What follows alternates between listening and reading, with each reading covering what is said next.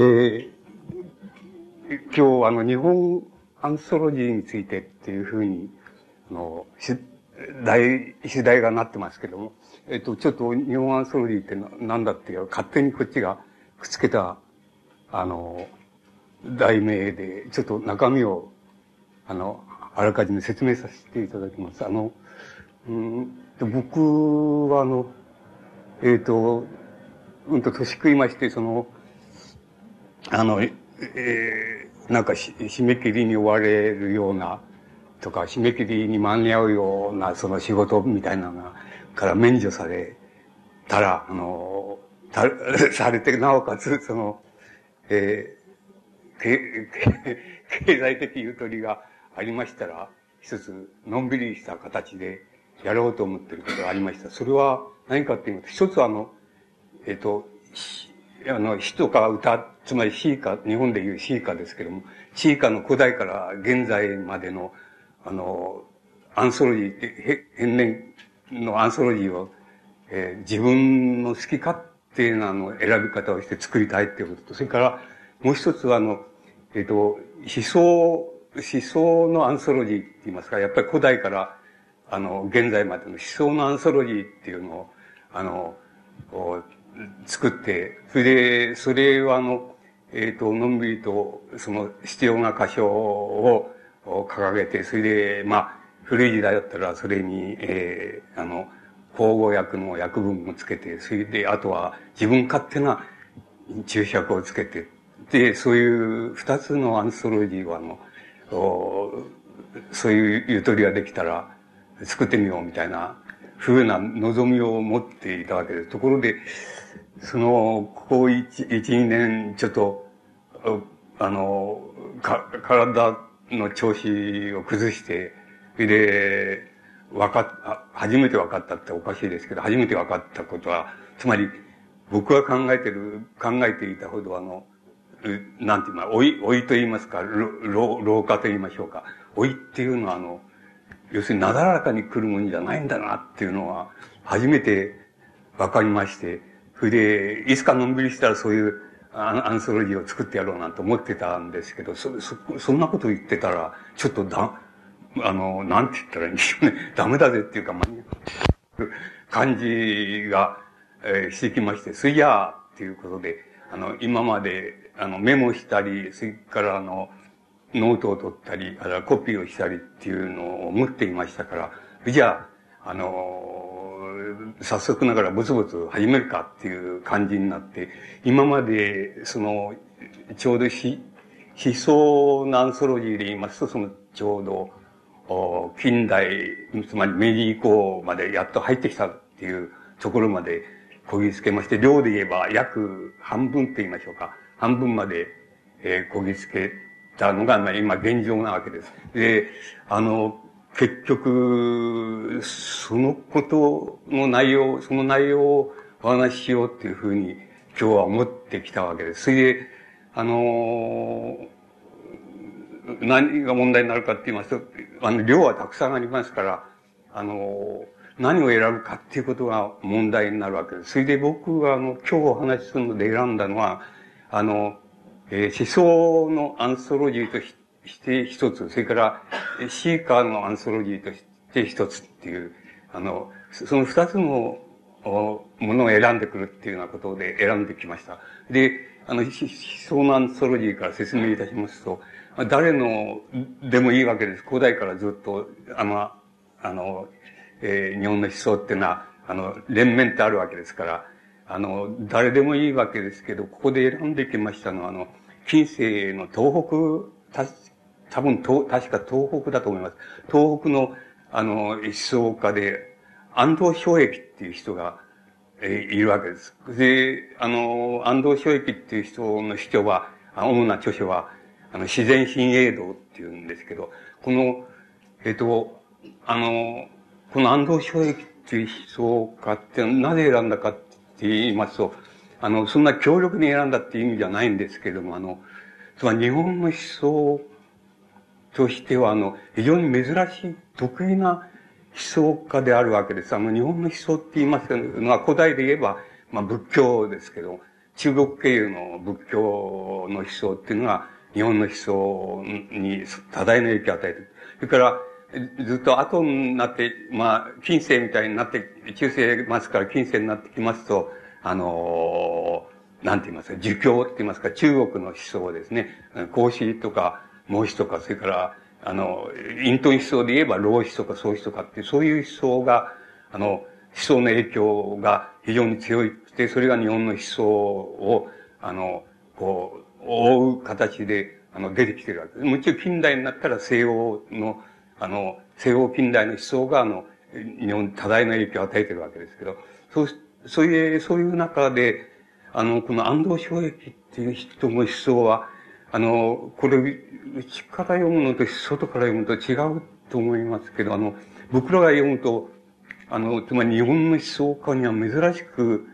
あの、ど、どこの影響も受けてないって言ったらおかしいでしょうか？どこの影響も受けてないから日本的だっていうんじゃなくて、どこ、どこの影響、いや、あの、いろんな仏教も知ってるし、えっ、ー、と、儒教も知ってるし、もちろん老子創始の思想も知ってるしっていう人なんだけれども、あの、自分、あの、それらをからの影響を受けて、それを自分が取り入れるっていうんじゃなくて、それらに対して、あの、自分なりの、あの、こう、独自な考え方からその、自分の思想を展開してるっていうのが、あの、日本の思想家としては非常に珍しい、あの、タイプの人なんです。ですからちょっと、それは、あの、やってみたい、あの、お話してみたいなっていうふうに思ったことの主な、あの、原因なんです。あの、それで、この安藤正之っていう思想家は、あの、えっと、を発掘した人って言いますか、最初に発掘した人は、あの、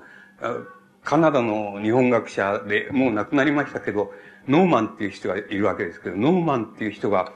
忘れられた思想家っていう、これは、僕は読んでないからあれなんですけど、岩波新書か岩波新書か、そういうところだと思います。それで、忘れられた思想家としていうことで、安藤正之のことを初めて、あの、あの取り上げたんです。それから、まあ、日本、日本の我々みたいのも、あの、どれ見てみるかみたいな風に、後を推奨して見てみた、見見るようになったっていうあれで、最初はあの、えっ、ー、と、カナダの歴史学者が、あの、一等最初に発掘したって言いますか、発見したっていうか、商用したって言いますか、そういう人な、あの、わけなんです。これは、あの、カナダの人から見た、あの、安藤正之と、また僕らみたいな、同じところから見た安藤正之とは違うと思いますけれども、あのでもこれは非常に得意な、僕にがせれば忘れられた思想家っていうよりも、非常に得意な、珍しい思想家だっていうふうに言った方がいいと思いますけど、それで安藤正之っていうのことをちょっと、あの、取り上げたい、てみたいって今日思ったわけです。もう一つ、シーカの方は今日取り上げますが、あの、日本の、えっ、ー、と、詩、歌と言ってもいいんですけど、詩と言ってもいいわけですけども、あの、詩の一等最初の形っていうのは何なのかっていうことがあるわけです。つまりそのことを、あの、詩の方の、では、あの、取り上げてみたい。で結局その二つを取り上げてみたいっていうのが、今日の、あの、僕のモチーフなわけです。で、あの、まあ、日本の詩歌は日本の詩歌ですから、あの、あの、ちっとも他の影響を受けてないんですけど、あの、まあ日本の固有、固有の、なんて言いますか、文字と固有の、インディスト、っていうことから言えばもう非常に伝統的なものです。あの、安藤正益はそれにすればもう、仏教も知ってるし、儒教もの影響もありますし、っていうふうに、あの、つまりその通りで言う、その世界的な思想っていうのは、ちゃんとみんな読んでよく知ってて、その上で、なんか独自な死者選択をしてて、ここれは、こういう日本的とは言え、伝統的とは言えないけれども、日本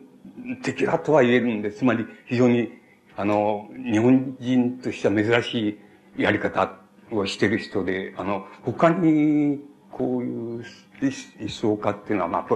これは仏教で言えば、あの、僕、大変好きですけど、親鸞っていう思想家っていうか宗教家いますけど、それは割合に、その、あの独自な形であの、やっぱり世界的な仏教思想と、あの、儒教思想と、それから雇用思想と、こう、あの、紹介して、独自な形で自分の考え方を展開しています。安藤正益って人もそうで、これは僕なんか、えー、親鸞については僕も多少は、あの、起用したところがあるんですけど、安藤正益については本当にノーマンのあのお手柄であるっていうふうに思います。で、ノーマンっていう人は、えっ、ー、と、もう、三、三十年、三、四十年になると思いますけど、あの、自殺してしまいました。あの、えっ、ー、と、その自殺してしまったって理由っていうのは、結局、あの、ノーマンが、つまり、カナダで、えー、つまり、米国圏といいますか、米国圏の文化の中で、日本学者として、偉い、あの、優秀な人ですけど、あの、割に進歩的な人であって、その、時、あの、えっ、ー、と、保守派の、こう、嵐が吹き荒れたことが、もう2、30年前だと思います。30年ぐらい前だと、ももっと前かもしれない。あの、あった時に、なんか、やっぱりちょっと追い詰められた形で自殺自殺してしまいましたけど、そんなに別に、あの、ラジカルなっていうか、思想を持ってた人、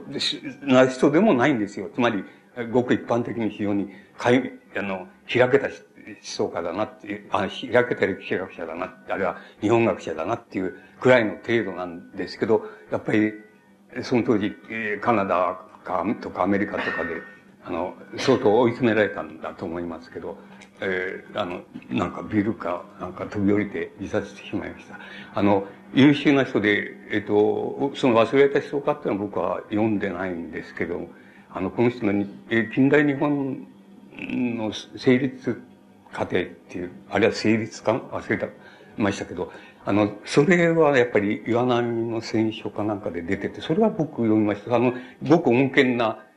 穏健な歴史学、日本の歴史学者だ、日本歴史の学者だっていうふうに思います。特に別にラジカルな人だっていうふうに思えないんですけども、まあ、そういう人です。それで優秀な人です。で、あの、まあ、そんなこと言ってると時間がなくなっちゃうので、あの、そこから始めたいと思います。で、あの、えー、僕今、ちょっと足腰もあれだし、目も、目も見えないんで、ちょっとそばへ出してください。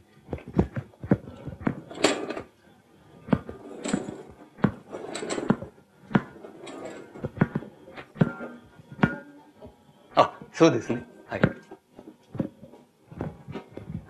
で、自然新映像っていうのは非常に体調では、体調なんですけど、あの、その中で、なんて言いますか、僕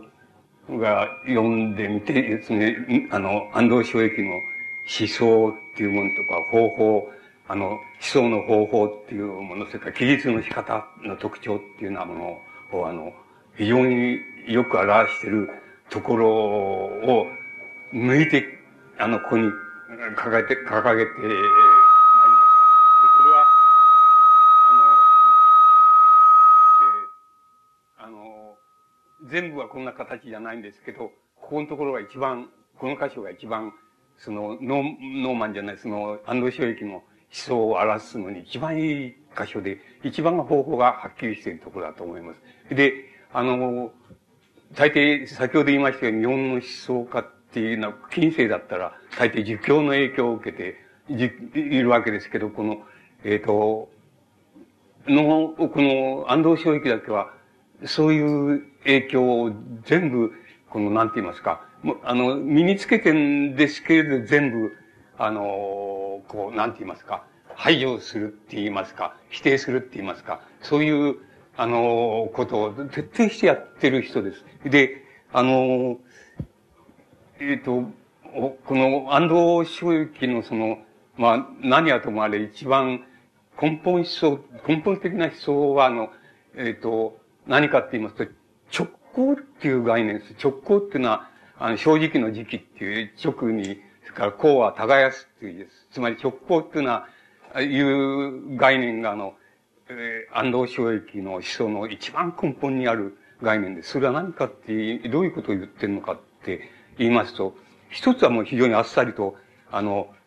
えっ、ー、と、農家が、その、あの、お百姓さんがその、おなんか、直接地面を耕して、そして直接、あの、種をまいて、それで、え収穫を得て、それでそれを、あの、自分の口にしてっていう、そういう、あの、生き方っていうのが、あの、一番人間の生き方としては根本的なんだっていう考え方だと思う。ところが、あの、あの、安藤正義の直行っていう概念は必ずしもそこにとどまるわけじゃなくて、あの、その直行する、して、その、自分が耕して自分の食べるものは食べるっていう、そういう生き方から、あの、なんて言いますか、遠ざかるにつれて、あの、遠ざかるにつれて人間っていうのはダメになっちゃうんだっていう概念があるんです。つまり、だから、知識人、まあ今で言うと知識人なんですけど、そういうのは一番ダメなんだって言っても直行から一番遠ざかってる、あの、あれで、そんなものをもてあそぶやったら一番悪いんだっていうことはどっかで言ってるはずです。えっ、ー、と、うん、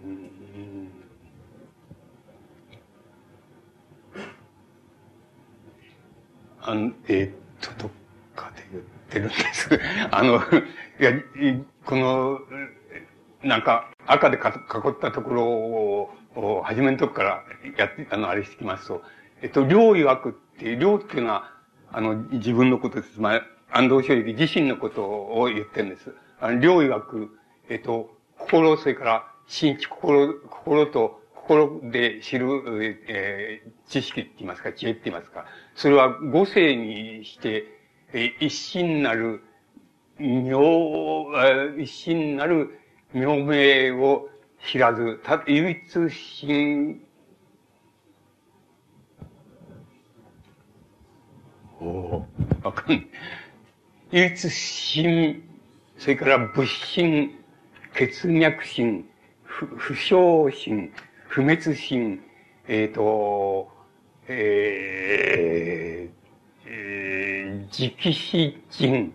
人心、な、直死人心等をなすは、えっ、ー、と、なすは要するに、えっ、ー、と、あの、変枠だって、変枠っていうのは要するに、ば、ば、バカなんだっていう、っていうか、ダメなんだっていうか、おかしいんだっていう意味になると思います。変枠なんだって言って、つまりこれ、なん、あの、こういう言葉遣い自体が非常に独自で、僕らの漢文の知識っていうのは、まあ、中世中学の知識ですけど、それじゃ、ちょっと、あの、読みようがないなっていうか、わからんなっていうことになるわけです。だから、お、おおよそそのわかるっていうだけで、あの、おおよそわかるところでこうじゃないかって言ってるだけで、本当はよくわかるんです。そうすると、ここで、心とか心で知ることとか、それから、あの、こう、要するに、その心とか心で知ることとは、お互いに母性にしてお互いに交換する性格を持ってて、交換できる性格を持ってて、え、それは元を正せば一つの心なんだっていう、そういう、あの、こう、要点って、要、要点を知らないで、それで物心とか、あの、血脈心とか、それから、えこういう不祥、不祥心なんていうのは、これは、不祥心、不滅心っていうのは仏教のことだと思います。つまり、あの、仏教のそういう不滅心とか、そういうことを、あの、あの、言ったり、やったりするっていうのは、要するに、あの、ダメなんだって、要するに、おかしなやつなんだ、ダメなんだっていうことを言ってると思います。つまり、あの、ここですでにもう、あの、仏教みたいなものっていうのは、もう否定の対象になってるわけです。だから、あの、この、その通り、そのことがずっと続くわけです。両曰く、実月って一月ですね、五世にしてってお互いに一月っていうのは、あの、お互いにその性格を、が、あの、交換できるもんだって、それで、えー、あの、一つ、一つのその、神って神って言いますか、あの、神だっていうことを知らないで、それで、あの、なんか、えー、偶然の言い方で、その、えっ、ー、と、なんか自分勝手なことで、あの、ことで神の、この道だとか、そういうようなことを解く奴はやっぱり、あの、おかしな奴なんだって言ってるんだと思います。つまり、ここでは、あの、こういうの、日本の固有の神、神社信仰みたいな神の信仰みたいな、そんなダメなんだっていうふうに言ってると思います。して、えー、両曰く、法有を求むることなかれって言うでしょう。つまり、これが何かって言いますと、まあ、要するに普通で言う友達なんか求めるなって言ってるわけですけど、あの、これは、つまり、あの、儒教、つまり、論語やなんかの、その、保有を求めるとか、あの、保有が遠くに来て、その自分を訪ねてくるのは、とても嬉しいことだみたいなことを、あの、孔子なんか言うわけですけど、そういう、そういうのを否定しているわけです。つまり、保有なんか求めるなっていうふうに、友達を求めるようなことはするなっていうふうに、あの、言ってるわけです。で、えー、あの、その、それだけれども、その、あの、すべての、あの、あの、自分と関係するその人間っていうのは、あの、みん、みんな友達だって言えばみんな友達だっていうふうに考えるべきだ。だけど特に、あの、こう、あの、仲良しの友達とか自分の心をよく知ってる友達だっていうような、そういう意味合いの包囲っていうのは求めるのは良くないって、良くないって言いますか、それはおかしいんだっていうふうに、あの、言ってると思います。それから、うんと、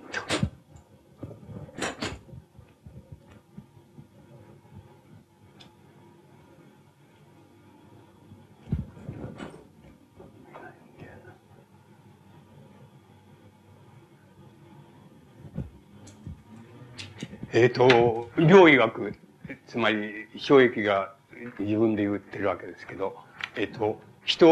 をそ知らず、己を、おなんだろう、これ。慢せずかな？えー、慢せずかな？えっ、ー、と、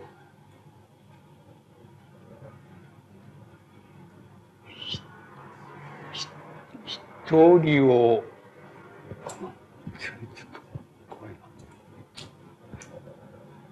あ、人を褒めずですね。己を屈せず、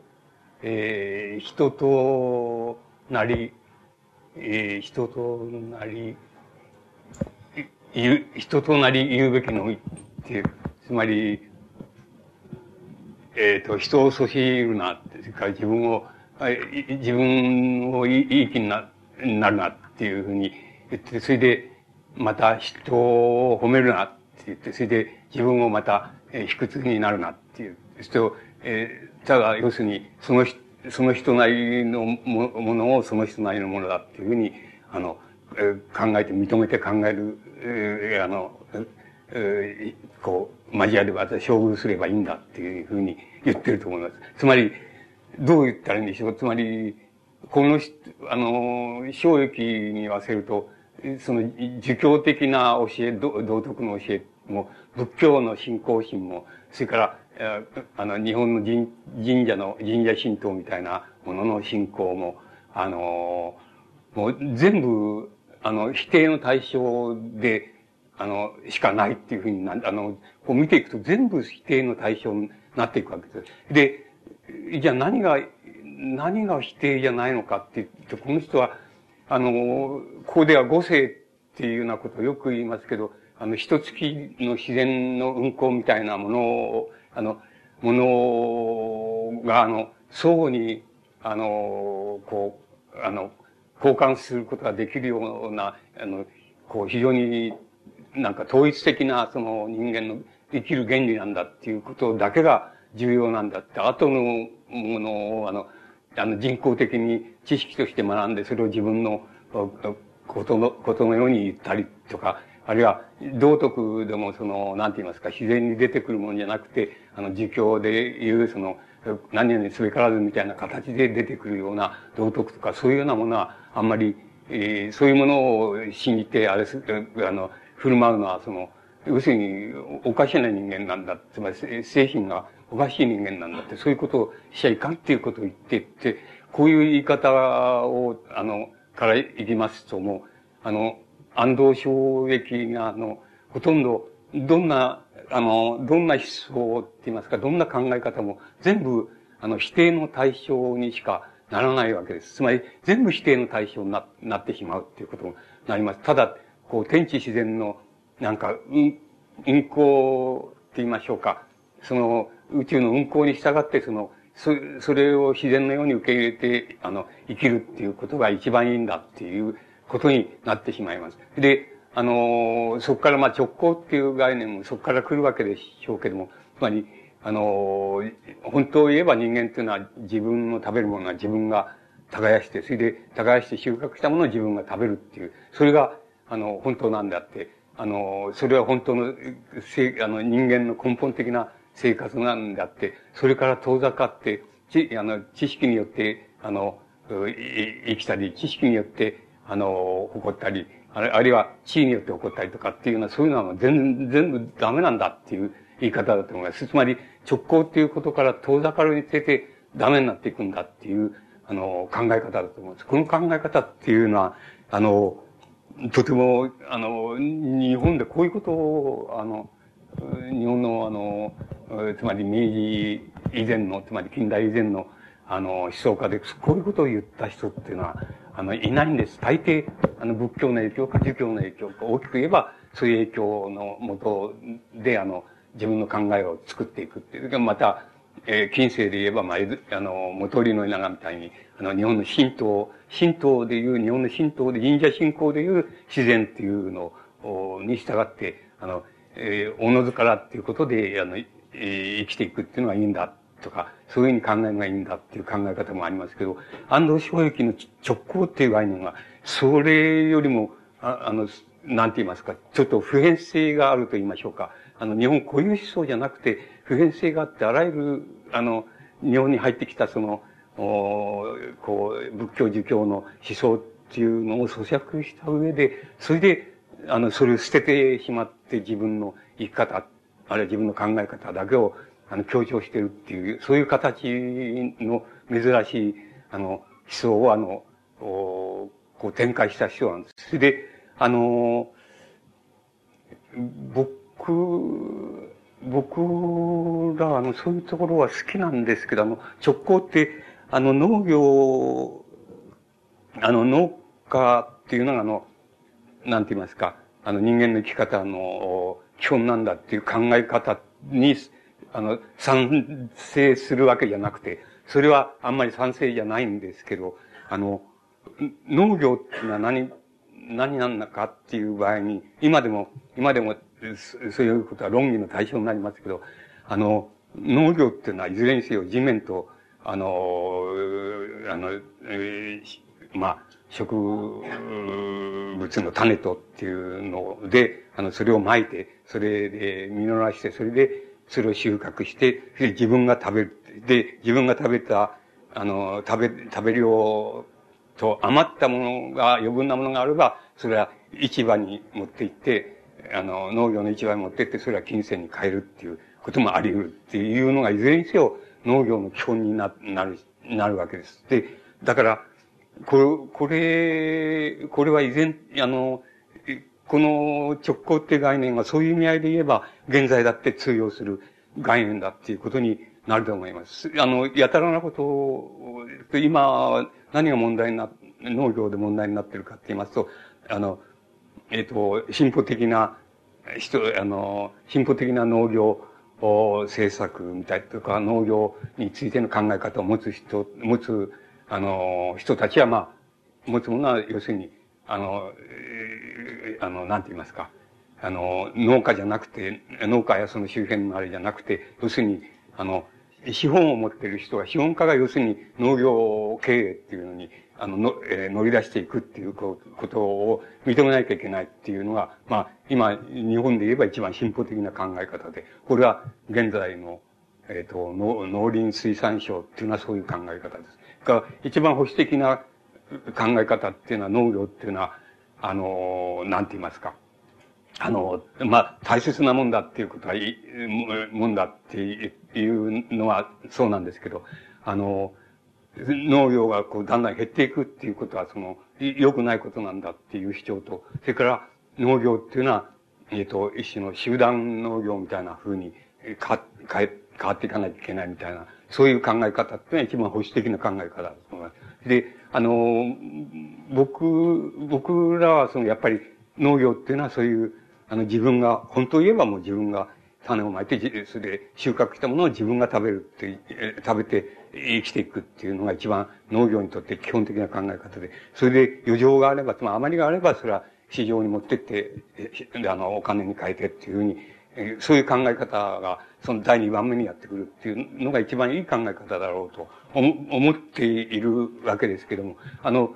そういう考え方でいけば、現在一番いいと、いい農業についての考え方っていうのは、そういう段階になっていますけども、つまり、あの、個々の農業の農家の人たちが、要するに自分のなんか、えー、こう、仲間って言いますか、仲間の農家と、この共同し合って、それで共同出資して、共同経営して、それで利益は、利益もまた、あの、当分にあの、自分たちが食べて、それで残りを市場で売って、その利益は自分たちが平等に分けるみたいな、そういう、あの、共同農業っていうことの形を普通の農家の人が取れたら、今きっと一番いいやり方だと思いますけど、あの、それも、あの、そういう、そういうのも今少しはあるんです。そういうやり方をしているところありますけど、そういう、大抵はそうじゃない考え方で、農業がやたらに、あの、大切なんだっていうことを言うのはいいんだけど、なんか、あの、田んぼの、田んぼの水を、あの、あの、こう、水をこう溜めておくっていうことは、要するに、あの、なんて言いますかね、あの、田園の景観っていうのは景色が、景色が、えいいって自然の景色でいいんだっていうこととか、あの、こう、干ばつみたいなことに対して、その、その田んぼに溜めた水っていうのは、ちゃんと、え、それを調節するのに役立つんだみたいなことを言って、では農業大切だみたいなことを言う、言う人はいるんだけど、それはちょっとお話にならないでしょうっていうふうに僕らは思いますけど、あの、つまり、あの、あそういうじゃなければもう本当に、あの、社会の進進歩、あるいは文明の進歩にそのまま任せて、で、資本、資本が、あの、資本家の資本があの、農業経営に乗り出してきて、農産物市場をこう、あの、席巻していくって言いましょうか。それを秘めていくっていうのはやっぱり一番、あの、ありそうなし、あの、なりそうな進歩的な考え方で、それは今、あの、あの、水産省とか農林、農林水産省なんかがそういう考え方をとってると思います。あの、あの、こ、これはちょっと、あの、そ、どうせそんなことするんなら、す、して、あの、農業経営っていうのを資本経営に直すって、してしまうっていうんだったら、やっぱり自分農家の人たちが、あの、自分の畑だけ、田んぼだけ補修するんじゃなくて、その近隣の農家の人たちと、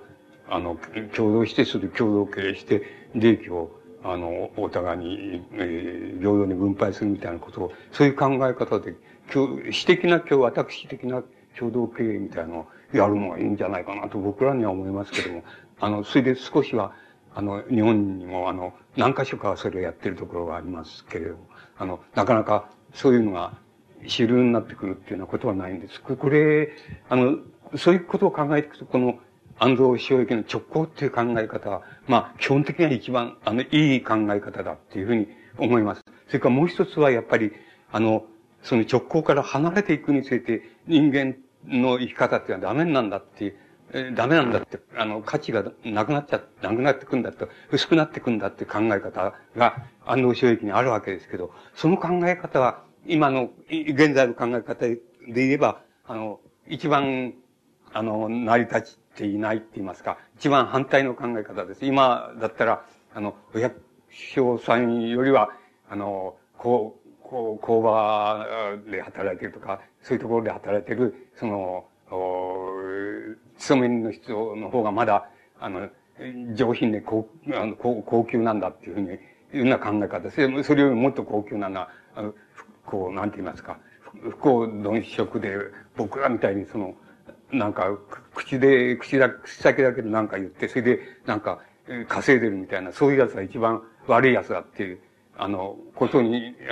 なるわけですけど、今は、そういう奴がいい奴、いい、そういう奴が一番偉いんだとかいいんだっていうふうに、今はそういう、この価値の序列がそういうふうになってると思います。でも安藤周域の考え方は全く反対です。あの、農家で、それで自分の食べるものは自分で食べ愛して食べる。で、余ったらそれは人に、あの、売ったり分けたりするって、それは一番、基本的な人間の基本的考え、あの、生き方なんだっていう、安藤収益の考え方っていうのは、今、あの、ほとんど通用しないんで、やっぱり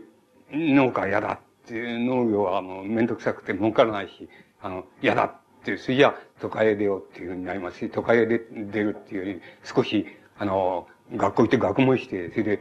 あの、少し、その、あの、えー、手やなんか汚さないで、体も使わないでっていう、そういう、そういう方がずっといい生き方なんだっていうふうに、序列が、価値の序列がそうなってるっていうふうに思います。でも、あの、僕、あの、僕はやっぱりあの、基本的には、あの、そうじゃないかなって、農家とは言わないんですけれども、あの、僕、今だから農家は少ないですから、農家って言わないんですけど、僕は、えっ、ー、と、えー、40代から50代にかけて、やっぱ、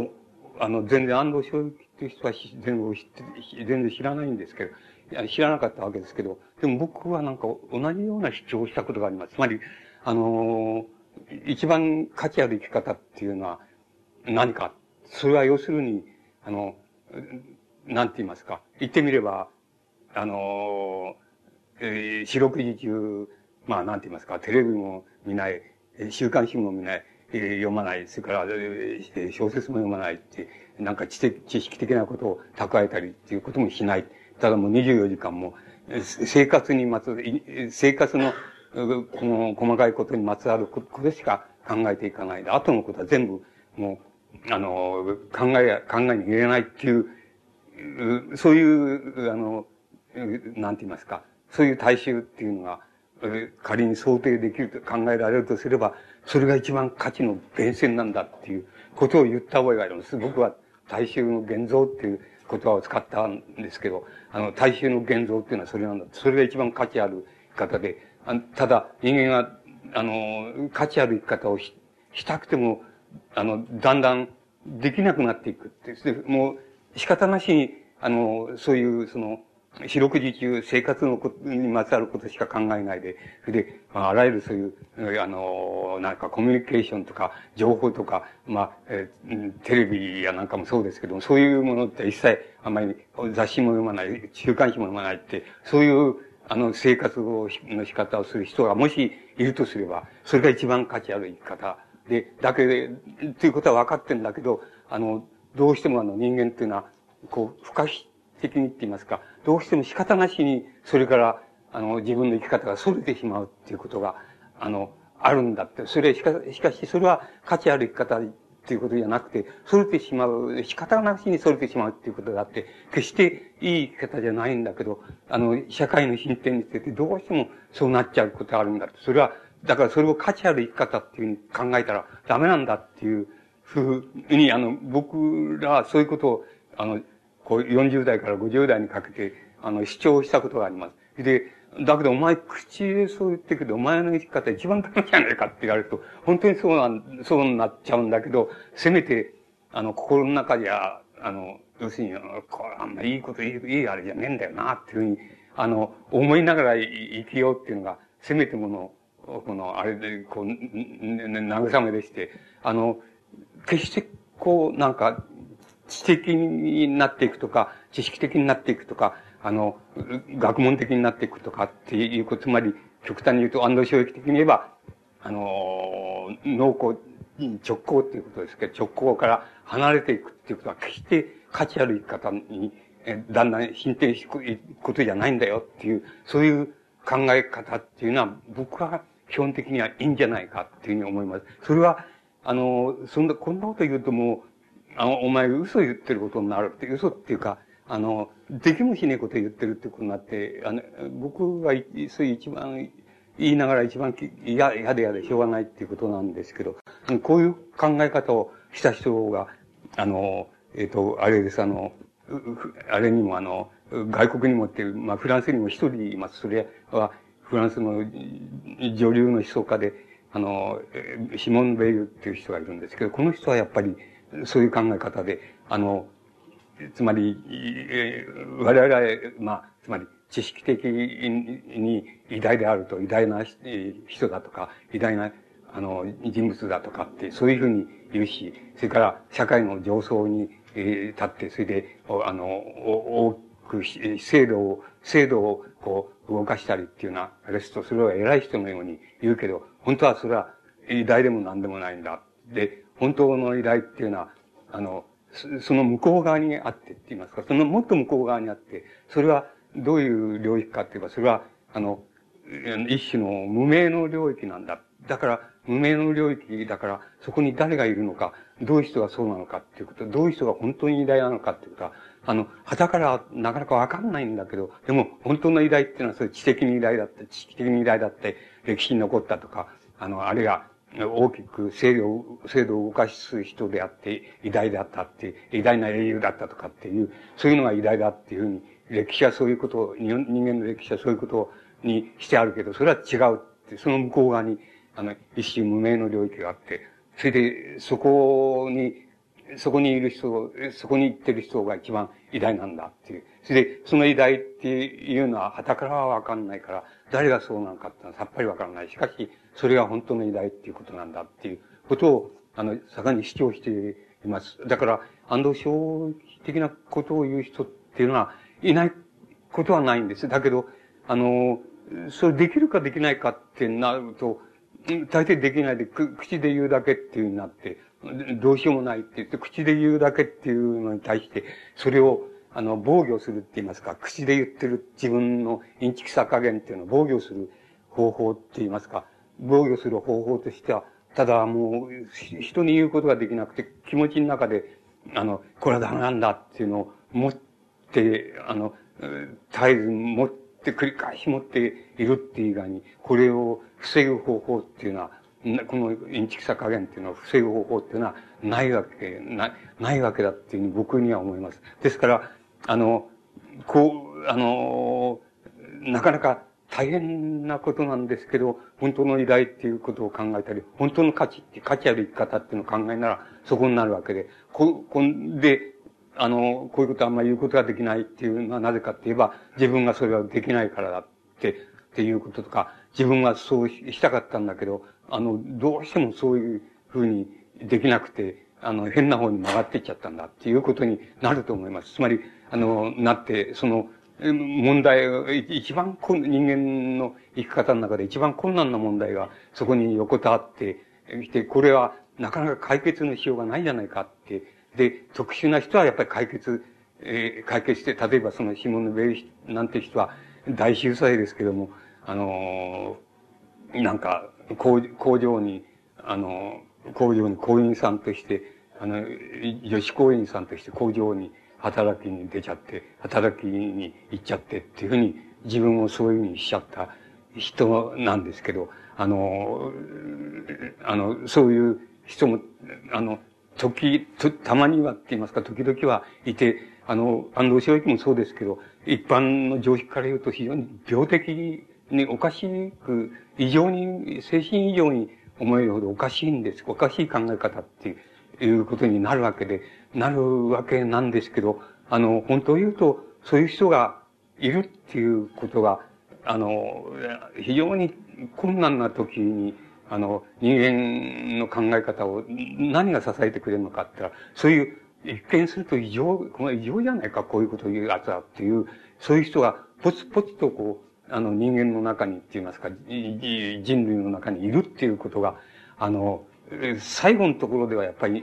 こう、あの、我々の救いにななるっていうことがあり得ると思います。これは、あの、宗教だから救いになるとか、あの、えー、イデオロギーだから救いになるとか、えー、そん、えっ、ー、と、誰が福祉をやったから救いになるとか、そんなな、そんな程度のことなら、どうってことはないんですけど、そうじゃなくて、本当の意味合いで、えー、困難にぶつかった時、何が支えるのかって、ああ、ああいう奴がいたんだよなっていう、歴史の中にいたんだよなっていうことが支えになると思います。でも、一般的に言えば、安藤秀明もそうですけど、つまりこうだったら、この人のこと、ようなことを言えば、全部思想っていうのは全部否定、否定する以外ないじゃないかっていうことになってしまうわけです。また、知識の体系っていうのは、全部否定するようにないじゃないかっていうことになってしまいますけども、だから、ちょっと、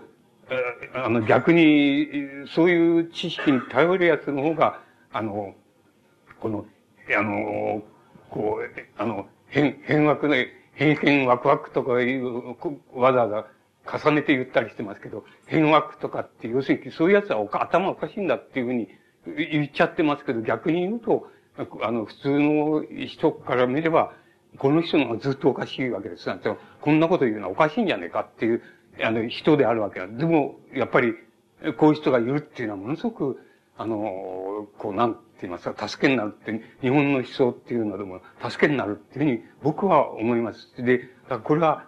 決してあの、忘れられた思想家っていうのではなくて、やっぱり、あの、珍しい思想家だなっていう、珍しいなっていう思想家で、あの、日本で言えばもう非常に稀な思想家だなっていうふうに思える人だと思います。で、こういう人が、めったに救いにはならないんですけども、あの、大抵の場合には救いにならないんですけども、あの、本当に困った時っていうか、本当に参ったっていう時になると、こういう人がいるっていうことは、あの、やっぱり人類にとってはとても救いになるっていうことだと思います。そうじゃない段階では、うん、ね、あの、偉大な制度を動かした、えー、その、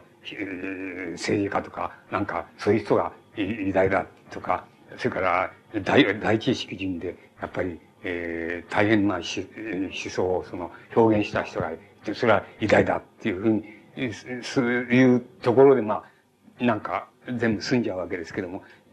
本当はそうかっていうと、そうじゃないっていうことを、そうじゃないんだって、もっと向こう側にあるんだっていうことになっていて、やっぱりそれはちょっとおかしい人じゃないかっていうと、確かに常識的に言うとおかしい人なんですけれども、やっぱり最後にやっぱりそういう人がいるっていうことが救いになるっていうことに、あの、なると思います。で、この人の次あの、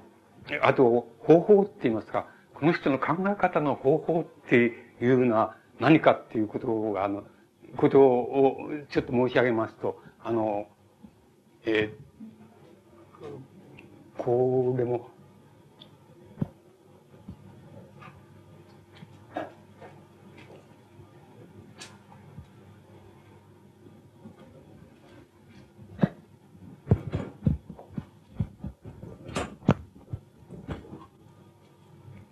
例えば、えー、講談っておしゃべりですね。講談説法ってお説教ですね。講談説法を、するな、するなっていうふうに言ってるわけです。人、人道に暗からず、人に教えず、人に、えー、なんだろう、習わず、っていう、そそれがいいんだって言ってるんです。そしたらば、あの、何も残らないじゃないかと。いや、どどうすればいいんだ何をもって、それじゃあ、の、偉い人だとか、いい人だとか、あの、道徳的な善、善人だとか、何をもっているんだって言ったら、どこにも、そういう、その、これは偉い人だっていう人が入り込んでくる余地が全然こうにある人ないわけです。つまり、どこにもないわけです。その、偉い、偉い人だとか、これは模範になる人だとか、これは人の上に立つ人だとかっていうものは何にもないわけです。つまり全部ないわけです。で、そう、そういうことってのはあり、成り立ち得るのかっていうことになるわけです。そうするとこの人の方法の中で唯一それが成り立つ、あの、そういう言い方をしても成り立つんじゃないかなと思えることは、あの、こう、なんて言いますか。えっと、あの、これは、あの、算数とか数学とかで、あの、よくように、あの、せ、世界、一つの世界っていうのがあるとすると、それは A でなければ、A、A、A でなかったら非 A だって、A でないもの。A と A でないものって言えばもう、世界全部のことは言えるんだ。例えば、あの、この世界っていう社会っていうのは、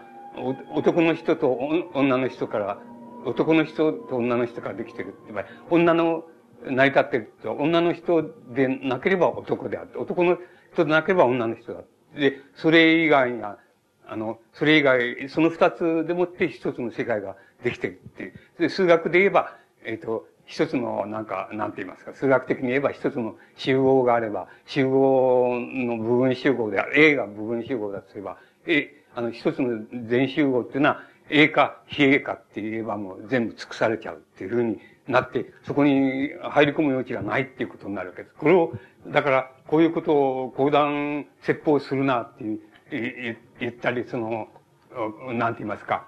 人に教え、教えたりなんかもするなとか、言ったり習ったりするなって言えばもう何もすることないじゃないか。あるいは、それ以外のことでする、何か、あの、するってことあるのかっていうふうに、つまり、それでもって価値があるっていう何かすることっていうのはあるのかって何もないじゃないかっていうのは、いうふうに言葉の表面ではそう、そういうふうに取る以外にないわけです。っていうところで、この人の方法の中で、あの、A でもなければ、あの、非 A でもない。つまり、全体っていうのは、一つの全体っていうのは、男でもなければ女でもないっていう何かが、あの、あるんだって、あるんだっていうふうに、あの、考える考え方がこの人にはあるわけなんです。そしたらそれはどこに、どこにそれがあるんだろうかっていうことを、あの、論理って言いますか、理論から言えば、つまり理屈から言えば、そういうものはありえないんだ。つまり、あの、すべての一つは、あの、こう、A でなければ A じゃない、A か A じゃないもんって言えばもう全部尽くされちゃうって。これは、あらゆる場合にそうなって、あの、論理から言えばもう、それ以外にありえないわけだし、まして価値あるものっていう、いうものが、その、なんか説教もするな、されるなっていう、それから習うな、な、あの、人に教えるなっていうふうなこと言い方をしますと、あの、何もそれじゃ価値あるものってどこにあるか何もないじゃないかっていう、あの、取り出せないじゃないかっていうことになるわけですけども、あの、安藤衝撃のその、あの、方法の中で、あの、それを飛び出せるところがあるわけです。それは、あの、何かって言いますと、そういうことは本当は成り立たないわけなんです。つまり、A、A でもないし、あの、また、非 A でもないと、A じゃないものでもないっていう何かがあるっていう考え方が、この人の中にあるわけなんです。じゃあ、それは何なのかって言いますと、あの、これは、えっと、いろんな言い方と考え方っていうのがあるでしょうけど、あの、僕らが、そういうことを言ってみ、ようとすれば、あの、要するに、深さっていうことだと思います。つまり、あの、あの、表面とか立体とか、あれ、形に見えるものとかで言えば、A であるか、A じゃないものであるかって言えばもう、他にあまりもが何にもないよ、どこにも余地がないよっていうことになるわけですけど、もし人間の精神の中で、つまり我々の精神の中で、深さっていうのが考えられるとすれば、精神の深さっていうのがあり得るとすれば、つまり考えられるとすれば、その深さっていうのだけは A であるか、A じゃないもんであるかっていうことでは尽くせないよっていうことのように思います。つまり、深さっていう概念、あの、あの人は心映えが深い人だとか、精神が深い人だっていうふうに言う人と、精神が浅い人だっていうことを言えるっていうことがあるとすればつまり、同じ行いをする二人の人がいて、あの、外から見たら全然変わったことをしてるとは思えないで、人が、例えば、あの、目の前で転んだら、誰か、一人の人も、あの、それを助け起こすし、もう一人の人も助け起こすって、どこにも旗から見て、この人とこの人は違うっていうことは何も言えないじゃないかっていうふうになって、あの、両方とも A っては A じゃないか。A ってのは人を助けることだって言えば、両方ともそうじゃないかっていうことになって、何も区別がつかないっていう。から、助ける人がいて、助けない人がいたら、あの、この助ける人を A って言えば、助けなかった人は、あの、非 A だって A じゃないもんだって言えば、もうそれで言えちゃうじゃないかって、あの、人が転んだ時どうするかっていうことにして言えちゃうじゃないかっていうふうになるわけですけど、もし精神の深さっていうことを認めるとすれば、あの、この人が、転んだ人を助ける、助け方、助ける時の精神の深さと、この、もう一人の人が、あの、それを助ける時の精神の深さとは、同じ助けるっていう行為ではちっとも区別がつかないんだけど、本当は精神の深さ全然違うんだよっていうことがあるっていうことを認めるとするならば、あの、人間の精神の中で認めるとするならば、それは、あの、A でもない、非 A でもない。つまり、あの、A で、A であり、A じゃないもんでありって言えば、全部が尽くせるっていうことは言えないんじゃないか。あるいは、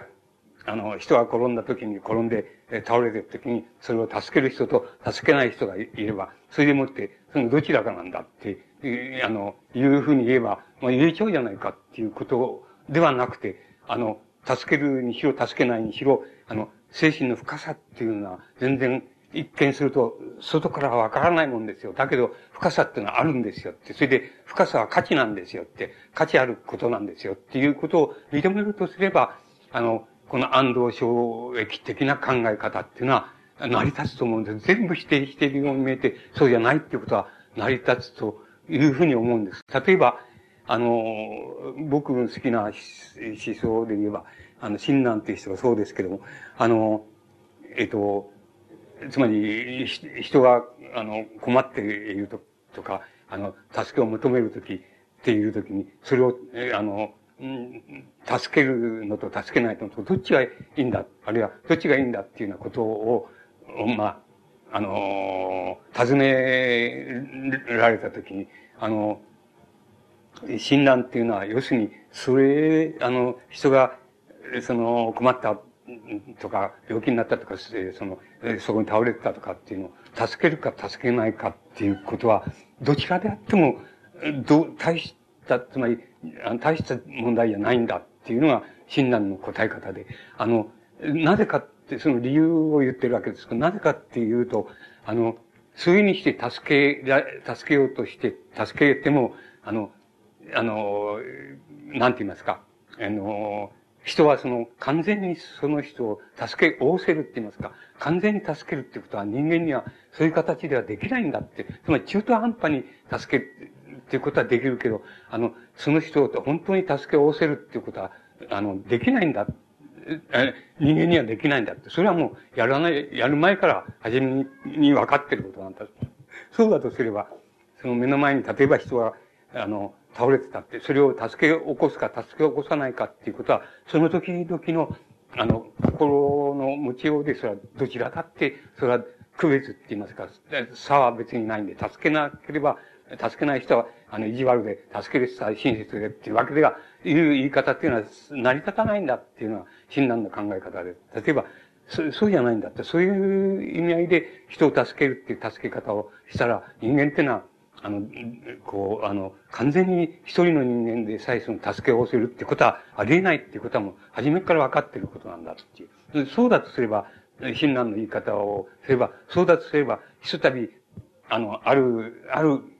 その極限のって言いますか、ある場所ですけど、ある場所で、ひとたび、あの、えこう、行きまして、それで、あるいは精神のあの、持ちようでもいいんですけど、精神の持ちようを、ある一つの極限のところへ持っていきまして、それから帰、帰ってくるっていう帰り方っていうのをして、した上で、あの、あの、こう人を助けようっていうふうに、困ってる人を助けようとか、倒れてる人を助けようっていう助け方をするならば、その時が完全に人間っていうのは人を助けることができるんだ。だから、そうすべきだって、目の前に倒れた時に、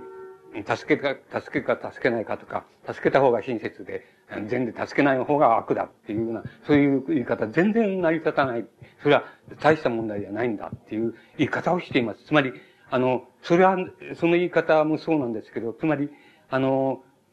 その深さ、精神には深さがあるんだっていう。なぜ助けない人だって、なぜ助けないかっていうことには、その人の精神、心映えっていうのがあって、それで、あの、その心映えのいかんっていうのは人によって違うんだっていう。それでそれは外からはちょっと一見わかんないんだ。もし人間の精神の働き方の中に、あの、A か B かっていう、とか、A か A じゃないもんかっていうふうにな言い方、つまり、あの、表面だけの言い方っていう、あるいは目に見えるだけの言い方でいるんじゃなくて、精神に深さっていうのを認めるならば、あの、そうじゃなくて、A でもなければ A じゃないもんでもないっていう、その一つの場所っていうのはあり得ると。それは、やっぱり一種の精神の深さであって、その精神の深さっていうのは、本当には価値なんだっていうことになると思う。で、安藤正域の、こう、方法の中にはそれがあって、その言い方、その言い方も非常に、あの、得意であ、なわけです。つまりこれ仏教、仏教で、例えば禅、禅なんかの考え方で、と、割合似てる考え方っていうのは、あの、あるわけですけども、ちょっとだけ違うんです。あの、ちょっとだけ違います。例えば、禅でもあの、こう、万慶っていう人は、不祥然っていうのがあって、つまり人間っていうのは生きてるのでもなければ死んでるもない、のでもないと。それが人間の現世の生き方で、であって、だから、あの、なんて言いますか、人間は、あの、死ぬことなんて生きてもいない、し、死んでもいないんだから、あの、いう、いうふうにして生きてんだから、人間なんていうのは死ぬことっていうのは死ぬなんてことはありえないんだっていう形で、その、悟りっていうことを言うわけですけど、つまり、やや似てないことはないんですけど、あの、安藤衝撃いうのはそういう、あの、悟りとかそういうことじゃなくて、あの、なんか、精神の深さで、A でもなければ、非 A でもないっていう、そういう場所っていうのはあるんだ。それは深さだけからできてると、もし深さっていうのを認めないならば別だけど、認めるならば、あの、それは、その深さっていうのはその A でもなければ A じゃないもんでもないっていうところにしかないんだっていう考え方だと思います。それは大変、やっぱりめんどくさい考え方でって言いますか、あの、常識外れな考え方で、あの、それは、そういう考え方したら、ちょっと通用せんじゃないかって、あの、えあの、この社会では通用せんじゃないかっていうことになると思います。でも、あの、でも、あの、それが成り立つ、例えば、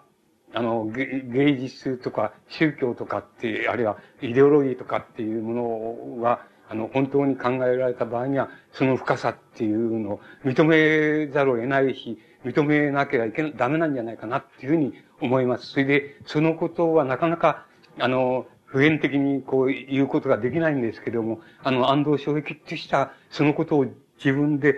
深さっていうのはあるじゃないかとは決して言ってないんですけど、あの、なんて言いますか、あの、A でもなければ非 A でもないっていう、そういう何かがあるよっていうことだけは、歴然と言って、あの、言っていると思います。それは安藤衝撃の方法の根本にあって、それは、あの、なんて言いますか、あの、こう、一見こう、字、文字、文字の表現だけで言えば、あの、全面否定しちゃって、ちっとも残らない。仏教も認めないですか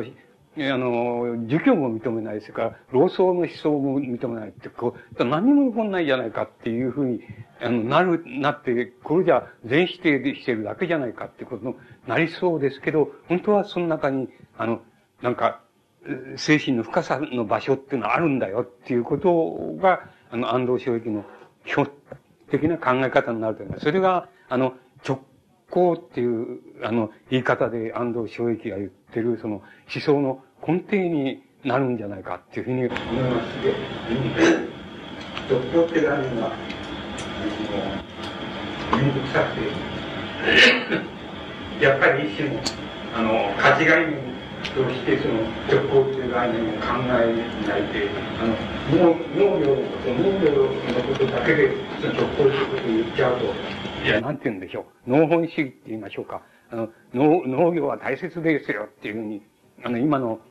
あの、現在のその進歩政党もそういうこと言うけども、あの、そういうのと同じになっちゃうんですよ。その、で、農業は大切ですよって言ったって、文明の進展っていうのは農業を減らしていく一方なんですよ。つまり、あの、日本で言えば農業はもう、その数パーセントしか農家っていうのはないわけです。農業とか漁業っていうのはないわけです。で、大部分の、えそれで製造業とか工業とかっていうふうに言ってるものは、それ30%くらいしかないんですよ。で、あとは全部、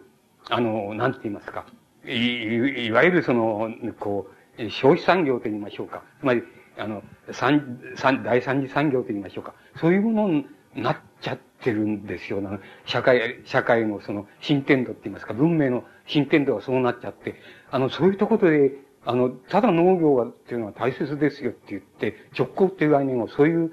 概念に留めておくんならば、留めて、そこで言うだけならば、それはほとんど無意味であるし、ほとんど、あの、それはもう、あの、なんか、進歩じゃなくて、逮捕というか、その、いう仕方がないってことになってしまいます。で、あの、そうじゃなくて、あの、直行っていう概念は一つの価値概念であって、あの、深さっていう概念をもし、あの、人間の生き方なり、あるいは、まあ、職業も含めてそうですけど、生活の仕方の中で、その、深さっていう概念を認めるならば、この直行っていう概念はそこへ拡大できるのであって、そういうふうに考えれば、あの、直行っていうのが一番、あの、価値概念の基本になるので、あの、この直行っていう概念から遠ざかる、あの、生き方しかできなく、まあ、文明っていうのはそうですけど、そういうになっていくっていうことは、いわば、その価値概念の源泉から遠ざかることなんだって。遠ざかることは悪いことか、いいことかってことになるか悪いことかだっていう人もいるわけです。あの、今でも、あの、こう、エコロジーこそ大切だとか、あの、要するに、あの、死んだ世界の黒沢明っていう人は、要するに、えっ、ー、と、ね、燃料は牛の糞だだけでたくさんだみたいなことを、あの、映画でちゃんと作ったりなんかしてますけど、あの、そういうこと言う人はいるわけですよ。だけど、そんなこと言うのは無意味であるし、どうしてかって、それはいい悪いの問題じゃなくて、文明の進展っていうのは、どういうふうに不可避的にいくかっていうことのね、その過程で出てくる問題だって、こんなものは倫理の問題じゃないから、いい悪いの問題ではないわけです。ですから、あの、更新地域では、の、日本もそうでしたけど、今、50年前は、やっぱり農業国、前くらいまでは農業国っていうふうに言いましたけど、今もう大、消費産業国です。あの、国になっちゃってるわけです。で、農業はもう数パーセントっていうふうになっちゃってる。これを、元の、あの、こう、大部分が農業だったっていう、その明治大正、昭和の初めみたいなところに戻そうって言ったって、そんなことはできるわけがないし、それは文明の進展に逆らうことだ。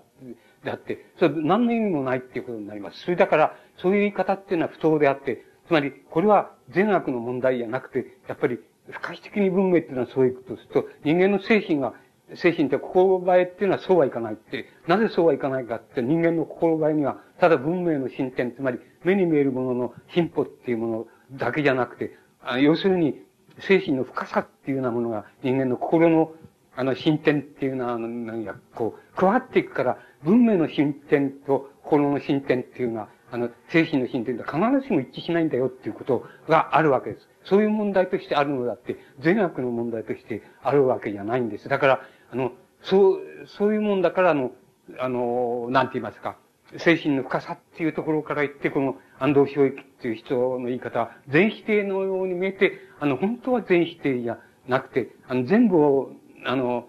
その当時で言えば、全、あの、全世界思想って言いましょうか。世界思想っていうのを全部学んで身につけたんだけれども、でも、その中から、あの、自分の飛び出し得る、その深さの概念が通用する、あの、世界っていうのだけが本当の思想なんだっていうところで、あの、安藤正域って人の直行っていう概念、直に耕すっていう、そういう概念が出てきてると思います。これは、あの、今でももちろん農業に限定すればそれは通用しませんけれども、あの、そうじゃなくて、あの、直に、直に耕すっていうところは価値の源泉なんだっていうふうな意味合いで取れば、あの、やっぱり今でも通用するので、文明の進展は一見するとそこから遠ざかっていく、その、かそういう価値概念から遠ざかっていく。しかしこれは製品の価値概念あるいは心の価値概念になって、文明社会の文明の力とか、あの、文明の発展とかっていうこと、つまり、えー、情報産業がどうしたとか、あの、ビルが、ね、立ち直るのとか、そういう文明の進展から、進展自体はもちろんその、そういう深さの概念からは遠ざかっていく一方なんで、これは人間の人類の歴史なんですけども、しかし、あの、精神の概念から言えば、あの、その深さっていうところに価値概念が、あの、置かれる限りは、やっぱり、それは、あの、あの、なくなっていかないっていうことになって、あの、それ、そこまで、あの、安藤正域の考え方を、この、こう、展開させていけば、あの、この思想家っていうのは、あの、日本では大変珍しい、あの、思想家で、あの、もっと、あの、いろんな意味合いで、その、追求されていい人なんじゃないかっていうふうに思います。僕も何にも知らないし、大体この、この人の漢文っていうのは、あの、僕らのその中学生程度の、しか習ったことない、その、なんて言いますか、漢文の知識が、ちょっと手に負えない、あの、言葉遣いとか、手に負えない、あの、こう単語とかっていうのはた出てくるんですよ。参ったっていう以外にないので、本当に厳密な解釈の仕方をしてみろって言えば、あんまりできないかもしれないんですけど、あの、ただ、こういう、ただこの、この人の独自な考え方っていうのを言い表すにはこれより仕方がないのかなっていう感じもするんです。あるいは、そうじゃなくて、これが安藤正域の知識教養っていうのはこういう、あれだったんだっていうふうに思えるのかもしれない、言えるのかもしれません。これは、この手のことで、僕、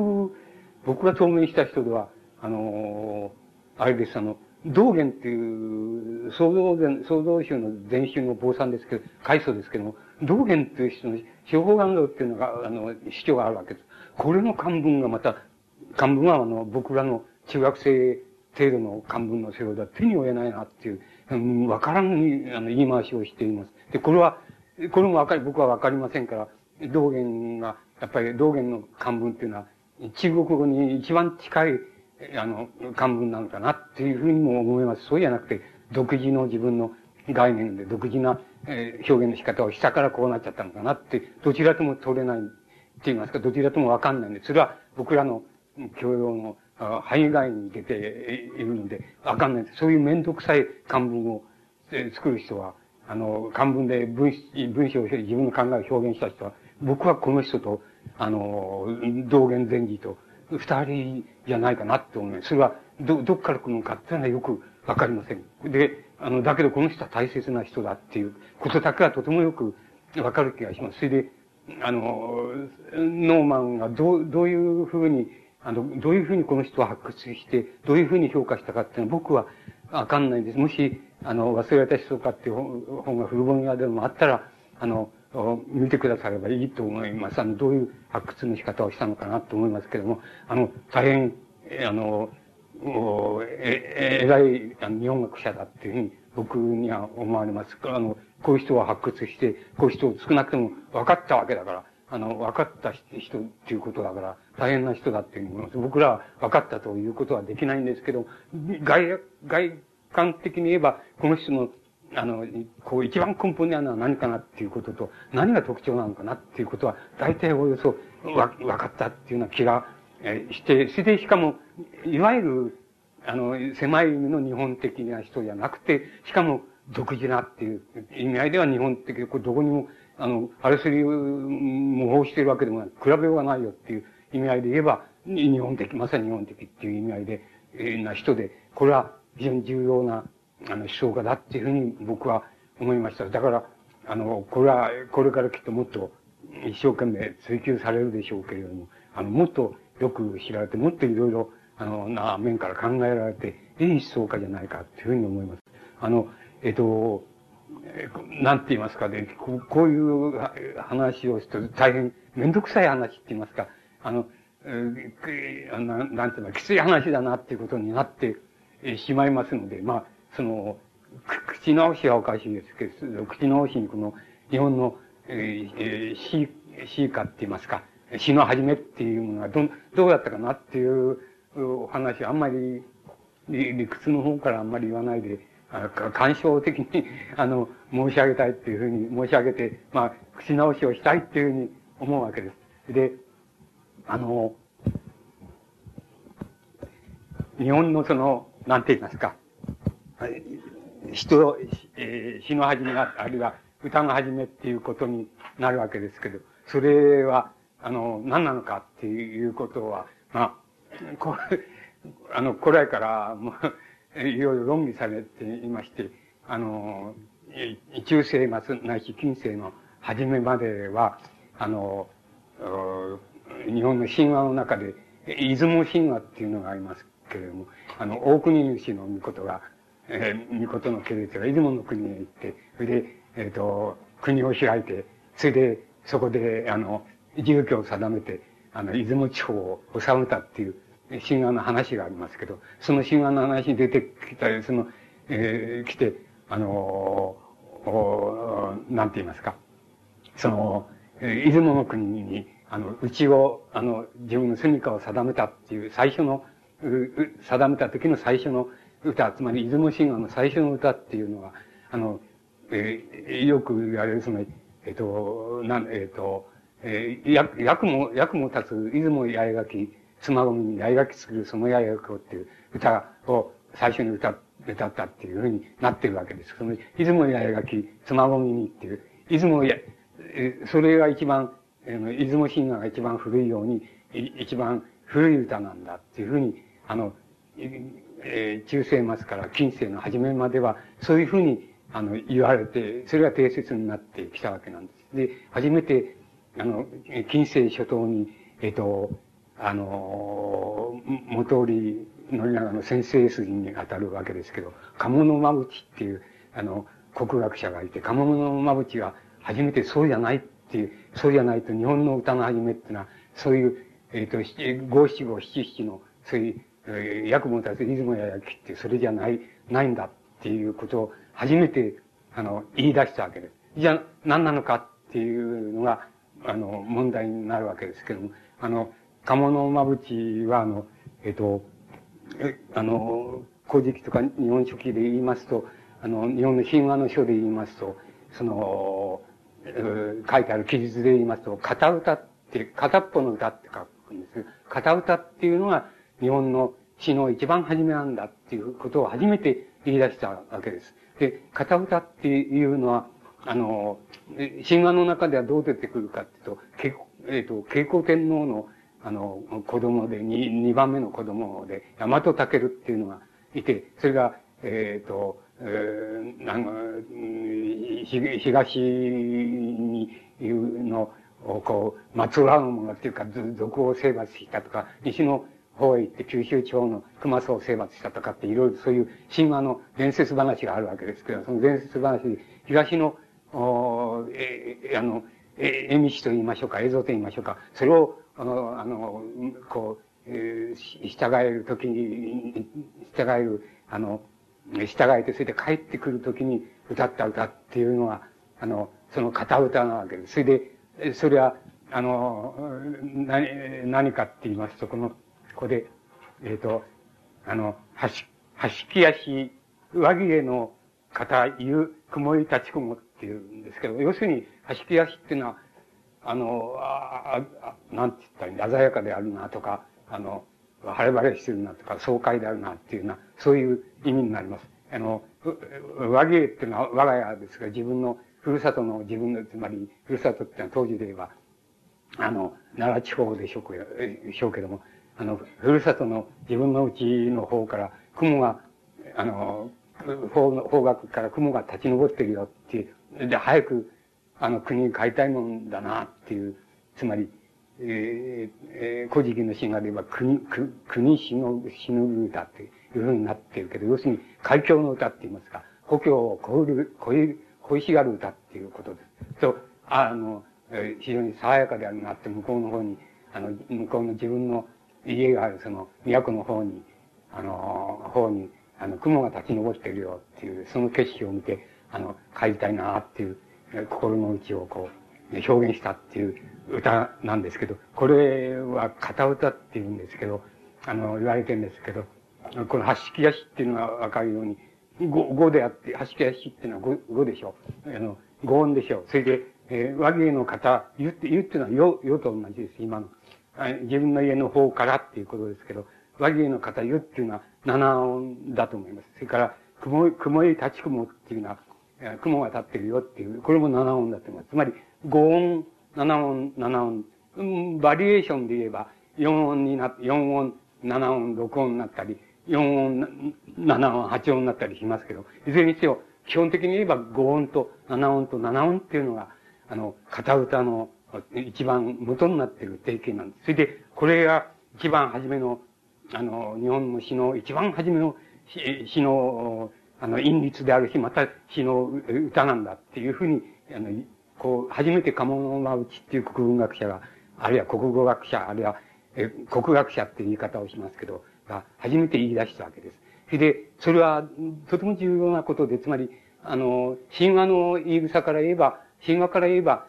慶光天皇っていうのは確か12代っていうふうになってるわけです。で、12代だから後代ですよね。もう、そうすると後の天皇の子供なんだから、あの、もう随分新しい、そういう意味で新しくて、出雲、出雲地方に初めて、えー、その、なんか、うん、あの、天から降りてきた、その、その天孫族か知らないけども、天から降りてきた、えー、人たちの系列が、要するに出雲地方行って、初めて国を定めたみたいな、そういう神話時代のこう、ことから比べてずっと後の時代なんで。で、で、だから、これを一等最初に、これが一等最初の歌なんだっていうためには、ものすごく勇気がいったわけで、つまり神話の記述っていうのを信じないぞっていう、信じないぞ。だけど自分は人としての、あの、韻律のあり方っていうのだけは自分は、あの、追求してよく知ってるぞっていう、知ってて、どうしても自分の考え方から、これが一番最初のあの、詩の形だっていうことになるんだっていうことを主張したことで、やっぱり、あの、どう言ったらいいんでしょう。神話の原理に対して、そうじゃない人文原理、ヒューマニズムの原理って言いますか、人文の原理として、やっぱこれが一つ始めるんだっていうことを、鴨の間淵っていう人が、初めて主張したんです。で、鴨の間淵の、お弟子さん、あの、偉大なお弟子さんですけど、あの、元井の長は、あの、そういう意味合いでは、まぶちに、と、に比べてはるかに、その、劣るわけでっていうか、進歩的じゃなくて対応的なわけで、あの、やっぱり神話の自然が本当の自然なんだっていうことが、あの、無通りの中の考え方の基本になるわけで。ただ、国、国学者としてはもう、えー、近世第一の偉大な、えー、の、国学者というふうに、あの、乗り長、そういう仕事をした人ですけど、あの、考え方としてはもう、神話の自然っていうのは神話、本当に自然なんだっていう考え方です。だから神話っていうのは、その通り読まないとダメだと。その通り読んで信じなきゃダメだっていう考え方だと。で、まぶちは、あの、乗り長の先生でですけど、あの、逆にそうじゃなくて、あの、本当はこの、なんて言いますか、この片歌っていう形が日本の詩の韻律の一番初めなんだっていうことを初めて言い出したわけなんです。言い出した人なんです。それで、その後、このまぶちの考え方っていうのを、あの、なんて言いますか、継承したって言いました。継承し、かつ、ある意味で発展させたっていうのは、あの、えっ、ー、と、あの、もう何年か、十、十二、三年前と思いますけど、亡くなりましたけれども、あの、折口忍っていう、えー、国文学者がいまして、その人は、あの、やっぱり馬淵の言う、こういう考え方を、あの、これは、これが本当なんだっていうことを、えー、あの、やはり主張して、それで、あの、考え方を、その少し、あの、発展させたっていうことを、で、あの、折口忍っていう人が、あの、まあ、つまり昭和の時代に、あの、初めて、その、馬淵の、あれを受け継いで、それでこれ、この片歌っていうのは日本の、あの、詩の一番初めの形なんだってことを、あの、主張して言い、言い出したわけで、あの、い、あの、継承したわけです。で、あの、えっ、ー、と、その、あ、その後に、えー、おこがましいですけれども、えっ、と、僕は、あの、その、馬淵と、折口さんのその、考え方を少し、あの、少しまた別な方向に発展させまして、あの、進展させまして、じゃあ、なぜこの片歌から、いわゆる、あの、古代で言えば、万葉集で言えば、和歌ですよね。万葉の和歌みたいなのがあるわけですけど、和歌みたいな五七五、今もありますけども、五七五、引き引きっていう形がどうしてできたんだっていうことについて、あの、僕なりの考え方を、あの、この、馬淵折口の考え方を、こう、あの、展開し、発展させながら、僕なりの考え方を展開したわけです。で、ところで、その、橋木橋岩木の方いう、雲いたち雲っていうのは、つまり、あの、一種の叙情、叙情の歌なんですね。叙情の歌、歌であって、あの、まあ、今で言えば、望郷の歌って言います。海峡の歌っていうことになるわけです。ところで、えっと、沖縄、琉球沖縄の方の方に、あの、おもろ造詞っていう、あの、これは日本、こっちの、こっちの本土のあれで言えば、あの、そうですね、万葉集とか古事記のこういう歌とかを集めたのに該当する、その、うあの、一種、やっぱり、あの、古い古典の歌を集めた、あの、おもろ造詞っていう、あの、一等最初のその、歌を集めた沖縄の、あるいは琉球の歌、あの、本があります。それで、それはあの、成り立ちはずっと古くて、あの、多分10世紀から12世紀くらいの間に、あの、その出来上がったり集められたりして、それはまとまったもんだっていうふうに思いますから、ずっと万葉集なんかよりももっと後にできたんですけど、そこにある言葉とかなんとかっていうのは、例えば、非常に古い言葉があってみたり、新しい、その十何世紀の言葉があってみたり、沖縄の言葉があってみたりって、いろいろ混じってるんですけど、なかなか面白いあれで、あの、これは万葉とか古事記の歌っていうのと、また違う意味合いを持つわけですけど、そこで、あの、なんて言いますか、やっぱりこの、橋家やしっていう歌と同じように、一種の叙情歌が、あの、叙情歌で、あの、とても同じような発想で叙情歌があるわけです。それあの、まあ、一丁、一つ、これ、二つか三つ見つけることはできるんですけど、一丁、あの、上げてみますと、ここに、えー、挿し木金森、挿し木金森に、えっ、ー、と、夕どれ、夕どれっていうのは夕なぎっていうことです。夕なぎで、それで、雲が終えっていうような、雲が、あの、こう、動いていくよっていうことで、あの、佐敷金森っていうのは、えっと、沖縄本島の佐敷村っていうところにある、あの、金森っていうのは、つまりこちらで言うと神社、神社の原始的な形っていうので、え石を三つ置いたり、あの、す、そういやがったら、ただ、お、お線香の、あれする、香炉だけを置いたりとかって、それだけの出来合いの、あれを向こうでは神社の原始的な形なんですけど、うたきって、お、おたき、お、おたきって言いましょうか。あの、こちらで言えば、お、おたけ神社とかっていうように言うのと同じで、うたきって言うんですけど、そのうたきっていう、それは日本でいう神社の、神社のもっと原始的な形なんです。それで、その原始的な形をうたきって言うんですけど、その、うたきの、これは佐敷村にあるうたきの森っていうことなんです。それで、金森っていう、金森っていう、そういう、そういう名字の人もいますけれども、あの、金森っていうの、金って何かっていうことなんですけど、金っていうのは一種の損傷なんですね。ですから、えっ、ー、と、うん、例えば、太郎、えっ、ー、と、日本、日本ってこちらで本土で、あの、太郎さんっていう、あの、男の子の名前で太郎さんっていう、こう、損傷をつけて太郎さんって呼ぶとするですよ。そ向こうで何て言うかっていうと、たらかねって言うんですよ。たらかにって、本当発音するんでしょうけど、たらか、かねって言うんですよ。つまり、金っていうのは何なのかっていうと、損傷なんです。こっちで言う、何、何々さんとか、様とか、どのとかっていうのと同じ意味で、かなっていうのは、あの、向こうの損傷なんです。これ頭につけたり、あの、後ろにつけたりするわけです。それで、あの、だから、佐敷金森っていうのは、佐敷村にある、村にある、その、神社の、うたき、うたきの神社の、その、なんて言いますか、尊い、あの、その、小立ちって言いますか、小立ちのところ、あたりの空がその、夕なぎになって、夕焼け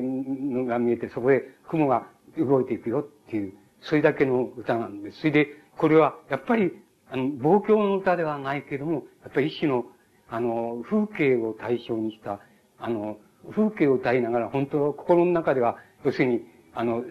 あの、いい、いい景色だなとか、懐かしい景色だなとか、あの、こう、情感の湧く景色だなっていうことを言ってる歌なんです。で、これは、えー、形としても短い、形、非常に最短に短い、物同士の中のこあの、歌ですけど、あの、この歌は、あの、おもろ同士の中にあります。それで、この、かなって、えっと、かなとか、あの、えっと、向こうの損傷で、あの、役に立つって言いますか、こちらでも役に立つなっていうことを、あの、もう少し言いますと、損傷で言いますとね、例えば、えっと、中、えっと、あれ、えー、中、中、中国地方の今、岡山かどっか、あそこら辺のところで、あの、関っていう、関村っていうのがあって、そこに昔、刀鍛冶が一一村作ってて、で、で、関の孫六っていう名刀がある、の名前があるわけです、その関の孫六っていうのがありますけど、あの、いう、そういう関の孫六っていうのは名刀の、あの、名前でもあるし、同時にそこに、あの、住んでた、あの、関村に住んでいた、刀鍛冶たちの、まあ、大将の一人を言う場合もあるし、そこに群れていた、あの、刀鍛冶全体を言う時もありますけど、関の孫六っていうのは、よく、今でも言う、あの、関の孫六の名刀だぞとかっていう、よく聞く言葉なんですけど、その場合の孫六っていうのがあるでしょう。そうすると、それはね、あの、孫六っていうのがね、孫六っていうの、まあ、あの、えー、真剣の真ですよね。あの、真剣なとか、あの、真心の、まあ、ですね。孫郎って、五郎は五郎さんの五郎ですね。孫郎っていうのは、要するに、勇、勇敢な男の子とか、勇壮な男の子とかっていう意味合いになるわけです。つまり、その間っていうのも窃盗なんですけど、やっぱり一種の損傷に、と言えるものです。その、孫郎っていういうのは、勇壮な男の子っていう意味合いなります。それで、それ、苦っていうのがあるでしょう。それ、孫の苦っていうようになって、あの、今だったら、孫っていう字に六って書く、書いて、関の孫六の名刀だとかっていうわけですけど、本当は、あの、その真剣の真に五郎って書いて、で、苦は、あの、奥物の苦です。備えるっていうんです。それ、それあの、苦っていうのもやっぱり、この金と同じで、やっぱり、損傷のね、設備庫なんですよ。あの、名前の後に来るね、損傷なんですよ。それ、そういうことは、あの、こちらの言葉だけじゃ、わかんないんですけども、物同士があるとね、ああるためにね、ああ、そうかっていうのがわかるわけですよ。つまり、関の孫六って何だって、それ人のな、孫六って人の名前かなんて思うんですけど、本当はそうじゃなくて、あの、郵送なとかね、本当に真の階段児である男っていう、男の子っていう意味合いで、で、関村にいたそういう東証たちっていうことになって、その作った名刀が関の孫六であって、区っていうのは、要するに何々さんっていうとか、同じなんです。で、今で言えば、えっ、ー、と、何でもいいんですけど、吉本くんでもいいですけど、今よよく、何々くんって言うでしょ。くんっていうのは元を正せば区ですよ。あの、区だったんです。つまり、あの、沖縄語で残っている古典語のあれに従えば区なんです。区だったのを、呼びから区に、区にありして、それで呼び、あの、書きから、書きくて意味が通りそうだから君にして、何々君とか諸君とかっていうふうに言ってんだけど、本当を言うと区なんです。で、それで、だから、関の孫六っていうのは、あの、関村にいる、あの、本当に男らしい、東証の男、男の子さんっていう意味になります。これは、あの、えー、あの、こう、こういうことは、あの、おもろ同士があるがために、あの、残ってるがために、あの、想定するっていうのは考えることができる言葉なんです。で、もう、もう少し言いますと、その、金も、金っていうのもそうですけど、あの、あの、えっ、と、例えば先ほどの、えっ、と、近世以前は、それが一番最初の日本の歌だっていう、あの、詩の言葉だっていう言われてた、役も立つって、出雲っていう、え、言葉につく、あの、役もって、八つの雲って書くわけですけど、役も立つっていう、こういうような枕言葉っていうんですけど、役も立つって言ったら出雲につくわけですけど、え、つく枕言葉なんですけど、役も立つっていう言葉があるでしょう。すると、あの、僕、そういうのは向こう、向こうの、えー、郷土市の、うん、出雲地方の、ま、郷土、松江の郷土市の人からそういうこと聞いたけど、いや、本当に、このなんだ、そこ、出雲で、新事港ですか？新事港のほとりに朝た、朝とか夕方たす、あの、あれすると、いると、向こうに日が沈むときはちゃんと雲が幾重にもたなびいてて、誠に本当に役も立つっていうのはよくわかりますよとかって、僕説明聞いたことあるんですけど、それは嘘、嘘、嘘だって、あの、役も立つっていうのは、あの、これはあの、なんて言いますか、か、か、神、神がいる、えっ、と、神がいるところとかね、神のいる尊いところとかっていう意味合いになりなります。で、あの、出雲っていう言葉があると、役も立つっていうのは枕言葉に使う。じゃなければ、八つ目刺すっていう言葉があるんですね。や、八つ目刺すってなんか八つ目を刺してるみたいだけど、八つ目刺すっていう言葉があるんです。これも出雲につく枕言葉で、その二種類あるわけ。だけど、これも沖縄のその、モル同士から、あの、逆に類推すると、すぐわかる、わ、わかるんですけど、これはあの、そう、あの、神、神々が宿る、あの、尊い場所っていう意味合いの枕言葉になります。で、この役も立つっていうのも本当の、あの、古代の恩じゃないし、やつめさすっていうのも古代の恩じゃないんです。で、本当を言うと、その中間の恩なんです。何というか知りません。あの、いや、いや、やつめって言っちゃったらいけないし、役もつっちゃいけない。えー、なんとも言えない。や、や、や、やしめ、えー、刺すみたいなね。差しみたいな、そういう言葉だったと思います。そういう言葉で、あの、古代の音がなされてたと思います。それが、あの、こう、字に、文字で書くと書いているうちに、役も立つと、それから集めさすと二つに分かれちゃったんだけど、同じように、出雲っていうにつく枕言葉なんです。本当は、神々が宿る出雲地方っていう意味合いの枕言葉なんですね。それ、そういうことっていうのは、あの、この、なんて言いますか、この、おもろ同士を見ると、とてもよくわかるあの、逆に見ると、とてもよくわかるってことがあるんだ。それでこれ、これはあの、やっぱり沖縄でいうその、えー、片歌の、えー、バリエーション。はい。片歌のバリエーションとしてとてもよくわかるっていう、あの、いう、あの、一つなんです。いずれにしても、僕あのこの、役も、あの、おもろ同士も日本の古事記、日本書紀もそうですけど、あの、外して言えば、あの、なん堅苦しいって言いましょうか。外出言えばね、両方とも宗教的宗教的であり、かつ宗教的な儀式的な歌っていうのは多くてね、あんまり神話としては、あんまり良くはないですね。あの、良くはないって面白くはないですね。面白いところっていうのは本当に少ないんです。あの、皆さんが例えば、教科書で習った、えー、海幸彦と山幸彦が、なんか、釣り針とあれを取り替えてっていう、そういう、あれが、南の方の、九州地方の、あれですけども、そういう神話の話をご存知だと思います。あの、出雲地方でも、あの、なんか、この、山田の領地を退治したとかっていう、そういうあれがあって、そういうところはとても面白いんですけど、外して言えば、堅苦しい、その、し、あの、神、神々の歌みたいなね、神々を称える歌みたいな、そういうのが多くて、神話としてそんなに良くないんだけど、多分、しかしこの神話を作った人たち、あるいはこの神話を持ってきた人たちっていうのは、相当宗教的な人だったつまり、なんか、そういう気がしてしょうがないんですけど、つまり、武力で制圧したっていうよりも、日本列島を制圧したっていういう部分よりも、なんか宗教で制圧したみたいな気がしてしょうがないですけど、それは本当は確定されていません。あの、でもとても宗教的なあれなんです。で、もう一つ言わないといけない、あの、あげないといけない。それは、あの、アイヌです。アイヌの、アイヌの信用、あの、神々の歌っていうのがあるわけです。これは全く面白いっていうか、全く面白い歌で、なんです。つまり、面白い歌で、なんか動物が出てきたりっていう、動物が出てきてっていうような歌なんですけど、つまり、が多いんですけど、それをあげないといけないんです。そうすると、あの、アイヌのそういう歌っていうのは、信用の糸始めの歌っていうのは、どういう歌かっていうと、あの、今で言うと、なんだろう、えっ、ー、と、えー、あの、うん、どういった例え、あの、一番典型的なのは、なんか、えー、動物が主人公になって、俺がこういうふうに見てたらば、このうちの、このうちのどこそこに、えっ、ー、と、なんか、えー、何が飾ってあって、どこそこには、えー、何があってとかって、で、どこそこで鳥が飛んでて、鳥が羽ばたいててって、窓が開いてたって。で、俺、自分がそれを見ていたっていうふうに、その、まあ、フクロウなフクロウが主人公で、自分が主人公で、私、自分が見てたらそうだ、そういうふうになってたっていうような、例えば神話の、信用の歌があるとすると、その場合に、あの、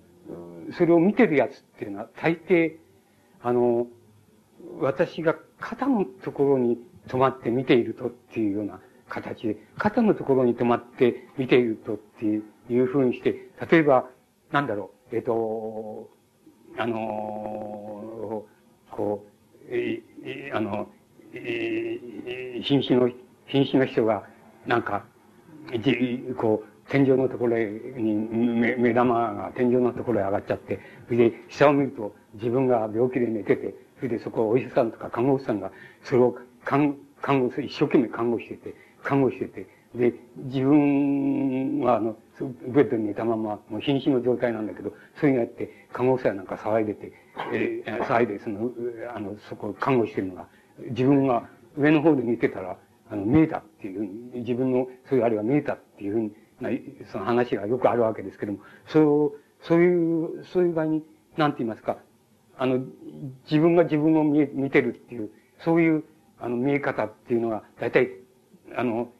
この、瀕死の状態になると、人間っていうのがあって、あの、それをあれすると、ああの、なんか、川があって、川の向こうにはきらびやかな、あの、花が、花が咲いていって、内があってとかっていう、よく、そういう臨終の時になり損なって、死に損なって、そういうあれを見て、また生き返ったんだっていうような話がよくありますけど、それと同じで、アイヌの信用集の、あの、一番古い形っていうのは、あの、なんだ言葉でもないんですけど、あの、そういうね、肩のところから、あの、自分が、あの、自分が自分を見てたとか、自分がいるうちの中の様子を見てたとか、そこから何か、えあの、鳥がその飛び立って窓からどっか行ったとかね、そういうふうに、なんか目が二つないきゃって言いますか、あの、えー、こう、品をか、品、あの、歌を語っている、その、語ってるその動物と、それから動物がいて、しかもその動物の肩のところに違う目、目を、違う目だけを持った、あの、そういう人がいなきゃ、とてもこの風景の描写はできないよっていうような形で、あの、アイヌの信用集の非常に典型的な形っていうのはそういうふうにあります。それは僕の理解の仕方では、あの、一番やっぱり古いアイヌの、あの、詩の形の一番古い形がそうだっていうふうに思います。それをあげるべきなんですけど、えっと、僕、今ちょっと目が見えないもんだから、なんか、その探すことができないんですよ。その、その本を探すことができないので、あの、ううろ覚えでそういうふうに申し上げてるんですけど、それも本当あげなきゃいけないんですけど、そういう形でこういうふうに、あの、日本の詩の新しい、一番新しい形っていう、一番古い形っていうのは、そういう形で、五、七、七、あるいは七、え、五、あの、四、七、七っていうような形であるわけです。で、もはやこれ時間が来ていけないんですけど、あと一分、一、二分っていう、あれで、そこで、な、なぜ、これがその、五七五七七、今の和歌の韻律になったかっていうのをあれしますと、これは、やっぱり、あれなんですね。その、この片歌を、片歌を二人の人間が問答で、あの、言う、問答でやると、そうすると五、五七七と五七七、これは、アメツツ千鳥マシットと、など避けるとめて、これは、なんか、一代の伝説の、一代の神山手岩る彦っていうのが、つまり、えっ、ー、と、天、天皇ならで言えば初代天皇っていうことに伝説上なってるわけですけど、伝説上の初代天皇が、要するに大和地方で、あの、なんか、家来を連れて、家来を連れて歩いてって向こうから女の子が、女の人が7人通ってて、で、あの、家来になって大久めの御事っていうのは、あの、だ、どの女の子がいいと思いますかって言ったら、一等先に歩いてる子がいいっていう、言うと、そうすると、じゃあ自分が交渉してくるって言って、大久めの御事がそばへ行くわけです。そうすると、あの、これみんな鳥の名前だと思いますけど、アメツツリマヒトと、など避けると、お前、あなたの目はどうしてそんなに避けてんだっていうふうに、その女の子が言う言うわけです。つまり、あの、それは入れ墨だと思います。入れ墨をして、大久めのとかしてて、それで、あの、それを見て、それで、あの、こう鳥、鳥のこう、目がこう避けてるようにな、風になってるから、お前どうしてそんなに、あの、鳥、鳥みたいに目が避けてんだっていうふうに、あの、女の子の少女の方が言うわけです。すると、いや、あなた、じゃあ、乙女、つまりあなたのことを、あの、非常に一生懸命目目を見張ってみようと思って、あの、目を見張ったので、それで目が避けちゃったんだっていうふうに、こう、大久めのことは答えて、そこで交渉が成り立ってって、で、一番先の娘さんと、え伝説の初代の天皇っていうのは一緒になるわけです。この伝説の、えー、初代天皇の皇、皇、まあ皇后というか、その娘さんっていうの、伊助頼姫っていうんですけど、それは今の奈良、奈良盆地に宮山のふもとの村があるわけです。この村長の、その、娘さんなんで、それから、巫女さんなんですよね。頼姫っていう、伊助頼姫って頼姫ってつくと、それは巫女さんなんですね。あの、神に、神、神がかりができる女の人っていうのそれで、あの、それで一緒に婚姻するわけで。そうすると、あの、まあ、初代もそうです。初代から十代までくらいの伝説の天皇はみんなそうですけど、あの、その大和地方のあれでもって、習慣で、風習でもって、イリム古今なんですね。イリム古今なんです。ですから、神武の方が、つまり、岩出彦の方が、その、宮山のふもとの娘さんのいる村尾さんのうちへ入り婿するわけです。そうすると、そうするとそこが、あの、えー、その大和地方を治める宮殿になるわけです。宮殿がそこに定まる。と、二代の天皇は今度は、水税天皇。水税天皇っていうことになってますけど、その水税天皇っていうのはまた違うあの、娘さんと結婚するわけです。あの、そうすると、その娘さんのいるところが、次の二代の宮殿になるわけです。ですから、十代ぐらいまで特にそうですけど、大和地方のあっちを、大和盆地のあっちこっちをね、宮殿が一代ごとに移っていくわけです。それは、イルム国婚だったからです。イルム国婚っていうのは、日本の母系社会だったからだった。母系社会だったから少なくとも、日本はっていうのはいけないかもしれないけど、つまり、えっ、ー、と、縄文や弥生の時代くらいは、あの、えー、その母系家族だったっていうことが言えると思います。それで10代ぐらいまで1代ごとにも宮殿が違っちゃうんです。そんなことはありえないわけなんだけど、それ犬婿だから、あの、娘さんのいるところへが宮殿になっちゃうんです。そういう、そういうふうになって、あの、いるわけです。で、あの、それ、その時の最初の歌がこの、片歌が、一人別々の人が片歌で問答するわけです。それ、それが、そうすると、こ、これから要するにこの、えっ、と、僕の理解の仕方ですけれども、これから最後の7と、初めの7っていう、初めの5とは、5とが一人の人間が、人間の歌っていうふうになった場合には、その二つが、とにかく融合しちゃったっていうふうに思います。つまり、本当は二人の問答で、五七七、五七七っていうのがあるはずなのに、あの、こう、一人の作者が作るっていうふうに、あの、時代が下っていって、そうなった時に、この、初めの方の七っていうのと五っていう、あ、後の歌の五っていうのとが融合しちゃって、それで五七五七七っていう形式が、あの、いわゆる和歌の形式っていうのができたっていうふうに思います。ですから、あの、その最初はね、あれなんですよ、その、なんて言いますか、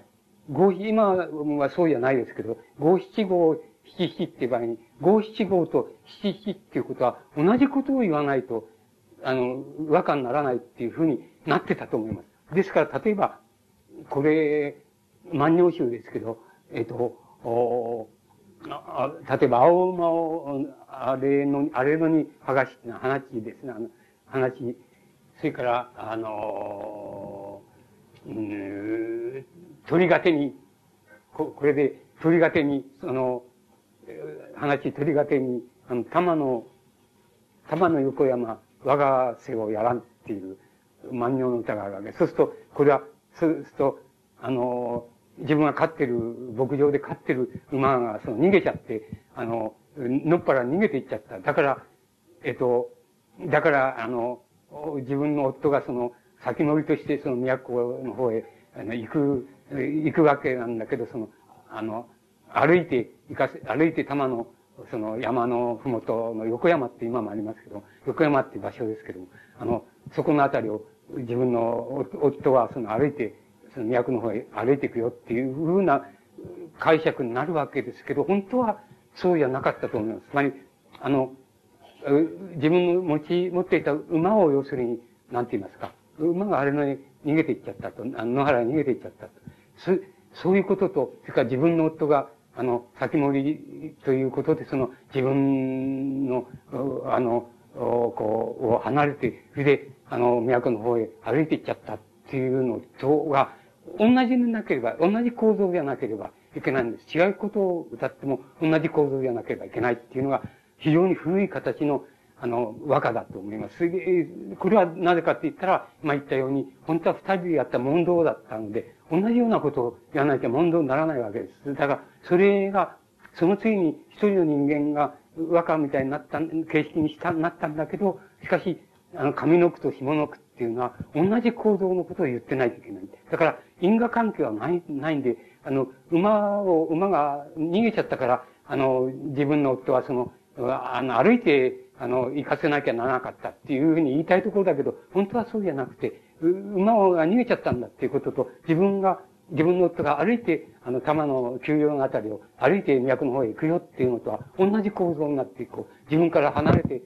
離れて逃げちゃった、逃げちゃったってことはないんですけど、先も行っちゃったっていう。で、同じ構造が歌ったっていうのが、あの、一等古い形だと思います。で、万葉集でも、あの、例えば、名のある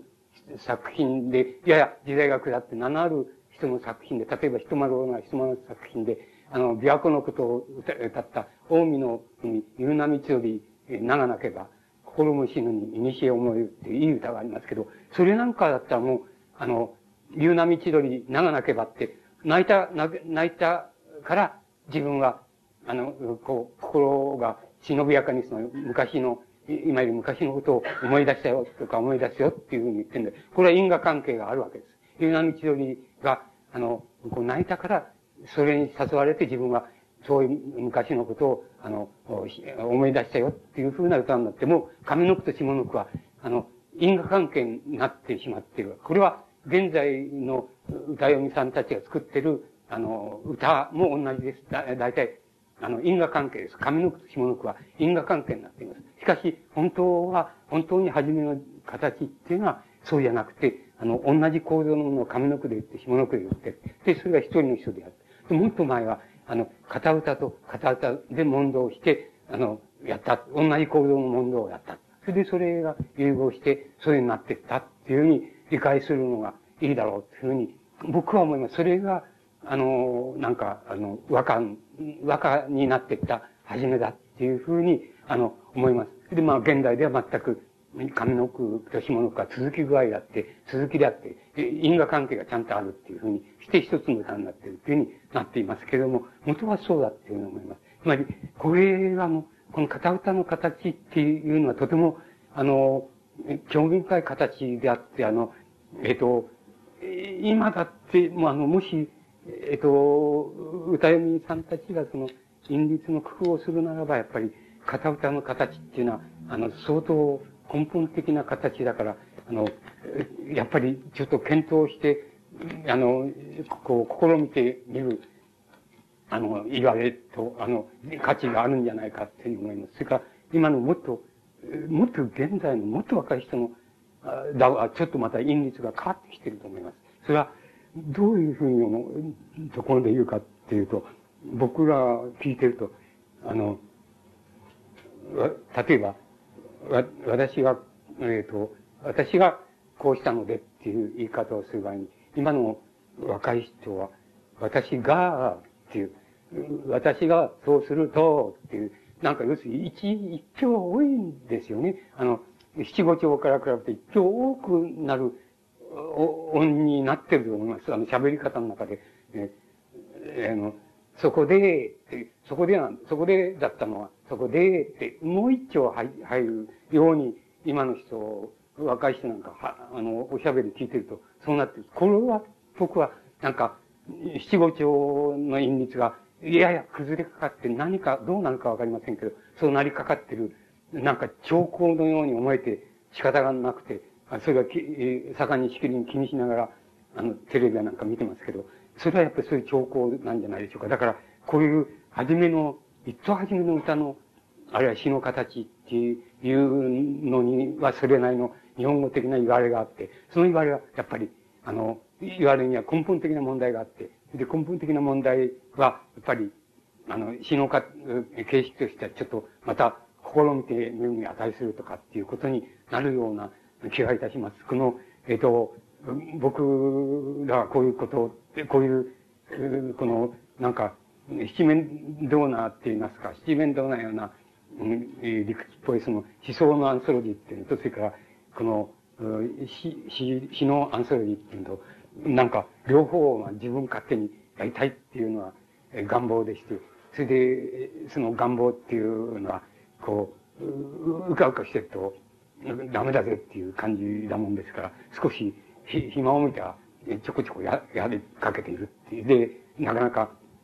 あの、終わりには時間がかかりますけど、しかし、やりかけているっていう。で、それ、その、そこのところで、ちょっとお話ししたくて、多分、あの、なんか、こう、隠居仕事ほど、あの、のんびりできないでしょうけれども、しかし、なんか自分にとっては、かなり若い時からやってみてやってみてっていうに思ってたことなんで、まあ、それをなんとか、あの、やりおせたいもんだっていうふうに思ってるわけです。まあ、今日たった二つでそうなっちゃいましたけど、時間になっちゃいましたけど、あの、あの、ほん、本当は、長々とこういう、あれが続くというようになってるわけですけど、なかなか終わんないっていうのが現状です。あの、えー、もう時間がちょっと過ぎてしまったくらいで申し訳ないと思いますけど、これで終わらせていただきます。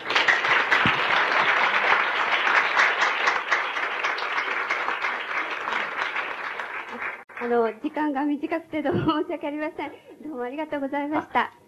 あの、それでですね、あの、時間も過ぎておりますので、あの、いつもですと、あの、一つ二つ質問などしていただいてお答えいただいてるんですけれども、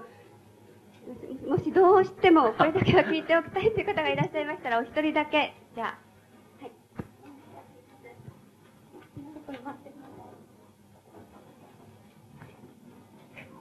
あの、逗子から来た東と言います。えっと、えー、今日はあの最初の方のお話で、えー、直行っていうお話があったんですけども、はい、はい、もう初めてそれを聞いたんですね。ははは。で、このまま帰るとちょっと眠れずもないので、はそういったことを聞いてからですね、あ。帰りたいなと思いました。はそれでもっと本当はもっと長い時間で、はい、お話しするような概念だと思うんですけども、はあ、あの農業っていうものを、こう、どんどんどんどん順化していきますと、多分あの、そういう構造が一番人間にとって一番純な、あの、形なんじゃない,、ないかなと思います。それで、あんまり農業に関して最近あんまり注目されてないので、僕もあんまり、あのいろんな背景っていうのはわからないんですけれども、最近読んだあの本の中で、あの、哲学の東北っていう本がありました。それは、今日はあの、シモヌ・ベンジさんが、の話が出ましたけれども、うん、吉本さんがいつもあの、宮沢さんの話を、はい、あの、話してもらってるわけですけれども、はい、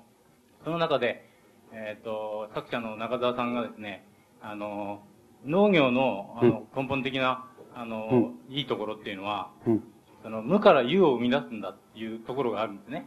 で、えー、農業から商業に移っていくと、あの、ただ U から違う U に移るだけなんだと。うん、それで、先ほども言いましたように、うん、あの農業の本質っていうのは多分、あのー、今言ったようなところにあるんじゃないかなと。うん、それで、直行っていうことの概念の、あの、本当の言いたかったところっていうのも、多分その辺にあるんじゃないかなというふうに思うんですけども、今日伺った限りではちょっと時間が短くてですね、わからないので、その辺のところをもうちょっと聞けたらなというふうに思います。あの、多分あなたの言われることっていうのが直行っていう概念の中に入ってい,、えー、いたんだろうっていうふうに思います。あの、でもあの、要するにね、ここれが問題なんだと思うんですけど、あの、こうなわけですよ。今、どうして農業っていうことはあんまり言わなくなっちゃったかって言えば、要するに農業に従事している人が、とにかく働いてる人の、とにかく、大体日本で7%ぐらいじゃないかと思うんです。つまり7%ぐらいの人しか農業を働いで働いてないんですよ。で、あの、農業やってないんですよ。それで、まあ日本で言うと、あの、岩手県と、それから鹿児島県っていうのは、まあ、言ってみる、まだ農業県と言えて、まあ30%くらいは、あの、農業に従事している人が、農業関係に従事してはいると思うんです。で、あと、どこの県もね、もう50%以下でしかね、農業をやってない。で、特に平均的して言えばもう数パーセント、つまり7%か8%ぐらいしか農業をやってる人がいないんですよ。だからそこを重点に置くっていうことは、今、今そこを重点に置いてものを考えたら、社会を考えたら、ちょっと狂っちゃうよっていうことになる、なると僕は思います。これは、あの、あの、数年前、あの、不作で、あの、なんて言いますか、冷夏でもって不作で、あの、お米がなくなっちゃうとかって大騒動したことがあるんですけど、その時、あの、あれですよね、あの、進歩的、進歩系の、あの、つまり、社会党とか共産党とかの人たちは、あの、農業を守るみたいなことを言うし、その、エコロジカルな意味合いのその、効能っていうのも農業にあるんだみたいなことを言って、しっかりそれを保守したんですけど、あの、それはほほとんど無意味に近いんです。あの、まだ井上さんみたいに、あの、なんて言いますか、岩手県出身だからまあまあ、30%くらい言うんだよって言うんだから、まあ、そういう主張してもまあまあ、いいじゃないのっていうふうになるけども、あの、本当は7%ぐらいしかいないんだから、あの、平均していないんだから、農業を主であるっていうふうに、今言ったらちょっとおかしいことなんです。そうすると、主っていうのは何なん農業が主っていうのは何なんだっていうことになると、結局、あの、食べるっていうこと、あの、食物を作って食べるっていうことは、あの、人間の生、生活及び生存にとってもう不可欠なもんだっていうことがあって、それで、これは農業に携わろうが携わる前が、農業がなくなろうが何しよう、それは何とかして食料っていうのは持ってこなくちゃならないとか、あの、食べなきゃいけないっていうことはもう付きまとうわけです。ですから、そういう意味合いで、あの、重要だっていうことを言うことはあれですけども、あの、働いてる人が、あの、多いからとか、それは主だからっていう言い方はもう現在では成り立たないって言ったんだ。これはやっぱり安藤昭之近世の人ですから、あの、少なくとも近世だからもう、日本は農業国である、農業国、漁業国であるわけで、あったわけです。これは90%が90%から100%近くが農業をやってたっていう形になっているので、直行っていう概念はもうストレートにそのまま通っちゃうっていう。もう、それは量から言っても質から言っても、つまり人間が食べなきゃ生存できないよっていうような意味合いから言っても、それは直行っていう概念が、あの、基本だっていう、価値の基本なんだっていう、人間の生き方の価値の基本なんだっていう、安藤正益の主張は、もう、そのまま通っちゃうと思うんです。あの、これ、僕はやっぱりそこをしたいって言いますか、そこを主として、あの、農業っていうのを考えないと、あの、いけないんじゃないかなっていうふうに、あの、今でも思うわけです。あの、今おっしゃった、その無から有を生ずるって、あの、いうことは、まあ、あの、どういうことかって言いますと、本当はそんなことはありえないから、つまり、言うから言うを表示てるんですけど、あの、そのある部分、無と見える部分は、あの、自然から書いて、自然物から、あの、自然物そのまんまの変形で借りてきちゃってるっていう、それが農業であり、漁業でありっていうふうになってるっていう、あるいは林業でありっていうふうになってるっていうことを意味すると思います。だから、あの、無と、無から言うっていう場合の無と見えるものはっていうのは、自然が与え、から与えられた有であるっていうふうに言えばもう、そういうふうに言い直せちゃうもんで、多分、それをしたいっていうふうに考え、そういう意味合いでしたいにって考えることはできないんじゃないかなって、やっぱり、あの人間がどうやって生存するんだっていう場合に、もう不可欠だっていうことから言う以外にない。それから文明はどう行くんだ。それは農業が減っていく方向に行くに決まってるっていうことになるわけです。これはどういうふうに政策を変えようと、そうなっていくってことはもう間違いないことですそうすると、それはどう、そ、そこをどうしたらいいんだっていうことに、が大問題になってくるわけで、あの、僕らはまた、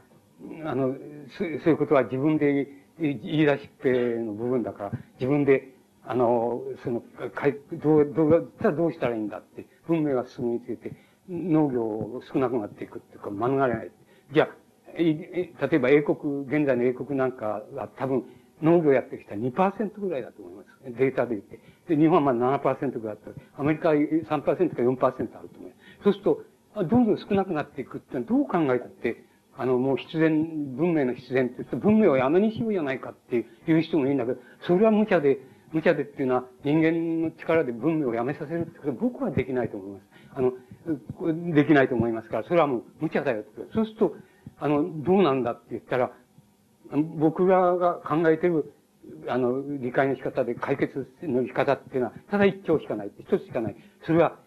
あの、こう、甲信地域ってアジアの甲信地域、農農業地域、それからアフリカの農業農業地域、あるいはその他未開の、えところの農業地域っていうのが、いわば農業、農生産物っていうのを分担して、それで、いわゆる、あの、世界の一番先進的なところっていうのは、あの、もう農業ゼロ、あの、極端に言うとゼロになっちゃうと。そうすると、その農業地域の農産物もゼロのところに、あの、とにかく、あの、持ってきて、それで、そこで食べさせてもらう、食べるっていう以外にその代わり、それに対してどうするかって、見返りって言いますか、どうするかって言ったら、要するに、あの、必要な、あの、工業生産物とか、日用品とか、それこそ、えー、無形のものとか、から金銭、つまり、えー、貨幣とか、あの、なんかそういうものを、あの、そういうところに無償でって言いますか、無償で、あの、提供して、それでその代わり農産物を、あの、譲ってもらって、で、それで、先進地域はそうやって食べて、それで、後進地域はある程度それを分担しながらっていうふうにして、それで、一種の昔、非常に未開の時代にあった、未開原始の時代にあった、あの、贈与っていう形ですけど、あの、もうくれちゃ、ただでくれちゃうっていうことですけど、贈与っていう形を、新しい形で、あの、検討して、つまり、今みたいに等価交換っていうような、あるいは物と物との交換とか、貨幣と物との交換とか、手形交換とか、金融交換とか、そういう形だけじゃなくて、もう一度贈与っていうことを、それを、その上に、それの上の次元でもう一度贈与っていう考え方を取らないとダメなんじゃないかな、みたいなことを漠然と考えてますけど、なんか、そういうふうにして考えると、あの、直行っていう概念をおっしゃるような、無から有を生ずっていうところで、あの、問題に引く、どんどんいなくなっちゃうし、どんどん減っちゃうっていうことになっていっちゃうんですね。すにいっちゃうと僕は思います。ですから、そこよりもやっぱり、あの、基本的に食、あの、食べなければ、あの、とにかく生存ができないよっていう人間っていうのは、